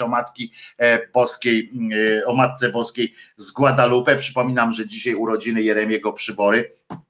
To jest... Bardziej wierzę w jego obecność na świecie. Widziałem człowieka, nawet uścisnąłem dłoń jego, więc mogę zaświadczyć, że widziałem tego człowieka. Mam nadzieję, że się spodobała opowieść o Matce Boskiej z Guadalupe. Jest to jedna z bardziej radosnych opowieści na tym biednym świecie. Przyznam się, że kolejny dowód na to, że Bóg nie istnieje po prostu, albo przynajmniej, że na pewno wiara katolicka nie ma nic z Bogiem wspólnego. To są właśnie takie opowieści, bardzo mi się podobają, świetne są po prostu pod literackim względem, pod każdym innym. No to co, ja się nazywam Wojtek Krzyżaniak i przypominam wam, że dzięki Bogu Jezus nie zmartwychwstał. Jezus nie zmartwychwstał i możemy dzięki temu czuć się panami swojego życia, możemy czuć się, ale nie w tym złym tego słowa znaczeniu, że będziemy robić tam złe rzeczy, bo kara nas nie spotka, tylko chodzi o to, że możemy w pełni świadomie, z oczekiwaniem jakichkolwiek nagród, być dla siebie i dla świata dobrymi ludźmi i zostawić po sobie coś fajnego dla następnych pokoleń, a nie dla jakiegoś tam gościa, który na siłę nam próbował wcisnąć opowieść o żabkach. Ja się nazywam Wojtek Krzyżaniak, jestem głosem szczerej słowiańskiej szydery. Do usłyszenia w poniedziałek o godzinie 10, a dzisiaj jeszcze, jeżeli się uda, wszystko będzie w porządku, to o 21 na Resecie Obywatelskim tydzień zleciał. Bum!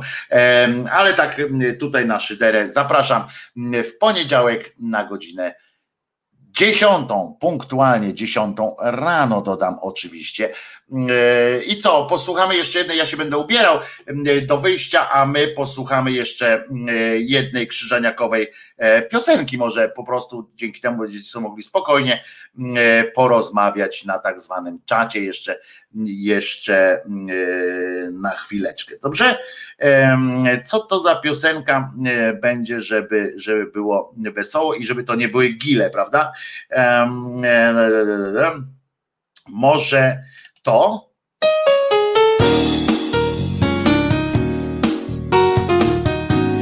Do usłyszenia w poniedziałek o godzinie 10. A teraz piosenka Odziany deszczem, Krzyżaniak. Rozkoszując się darami, tylko spadam na twój wzrok. Nawet nie podnosisz ramion, choć to mógł być jakiś krok. Nie odgarniasz włosów ręką, wzrok kierujesz gdzieś ku górze i natchnioną będąc przecież przywołujesz do nas burzę. Odziany deszczem, twe usta pieszczę. Odziany deszczem, odziany deszczem, twe usta pieszczę. Odziany deszczem.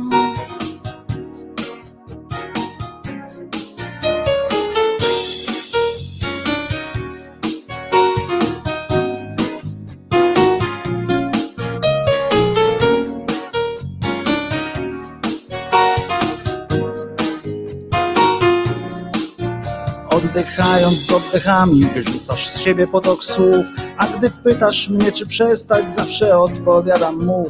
Patrzysz na mnie jakoś dziwnie, powiększone masz źrenice i natchnioną będąc przecież przywołujesz błyskawice. Odziany deszczem, twe usta pieszczę. Odziany deszczem, odziany deszczem, twe usta pieszczę. Odziany deszczem. Marszcząc twarz w uśmiechu nocą, wciąż piękniejszą jesteś i ciągle bardziej zapatrzony, beznamiętnie mijam sny. Ty odgarniasz włosy ręką, ty poruszasz ramionami i natchniona przywołujesz do nas burzę z piorunami.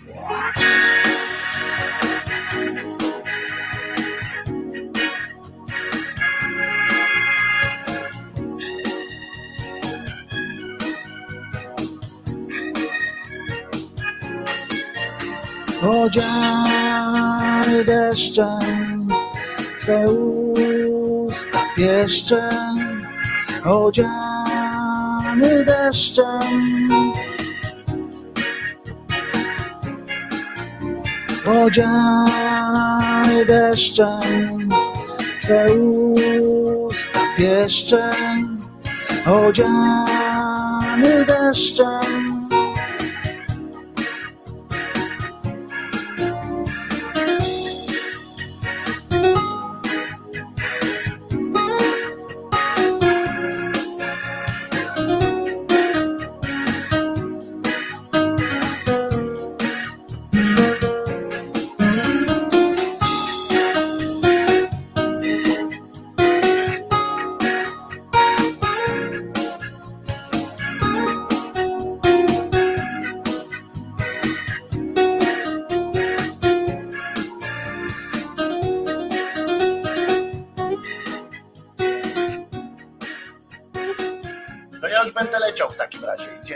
Pracować wolne dla wolnych sądów.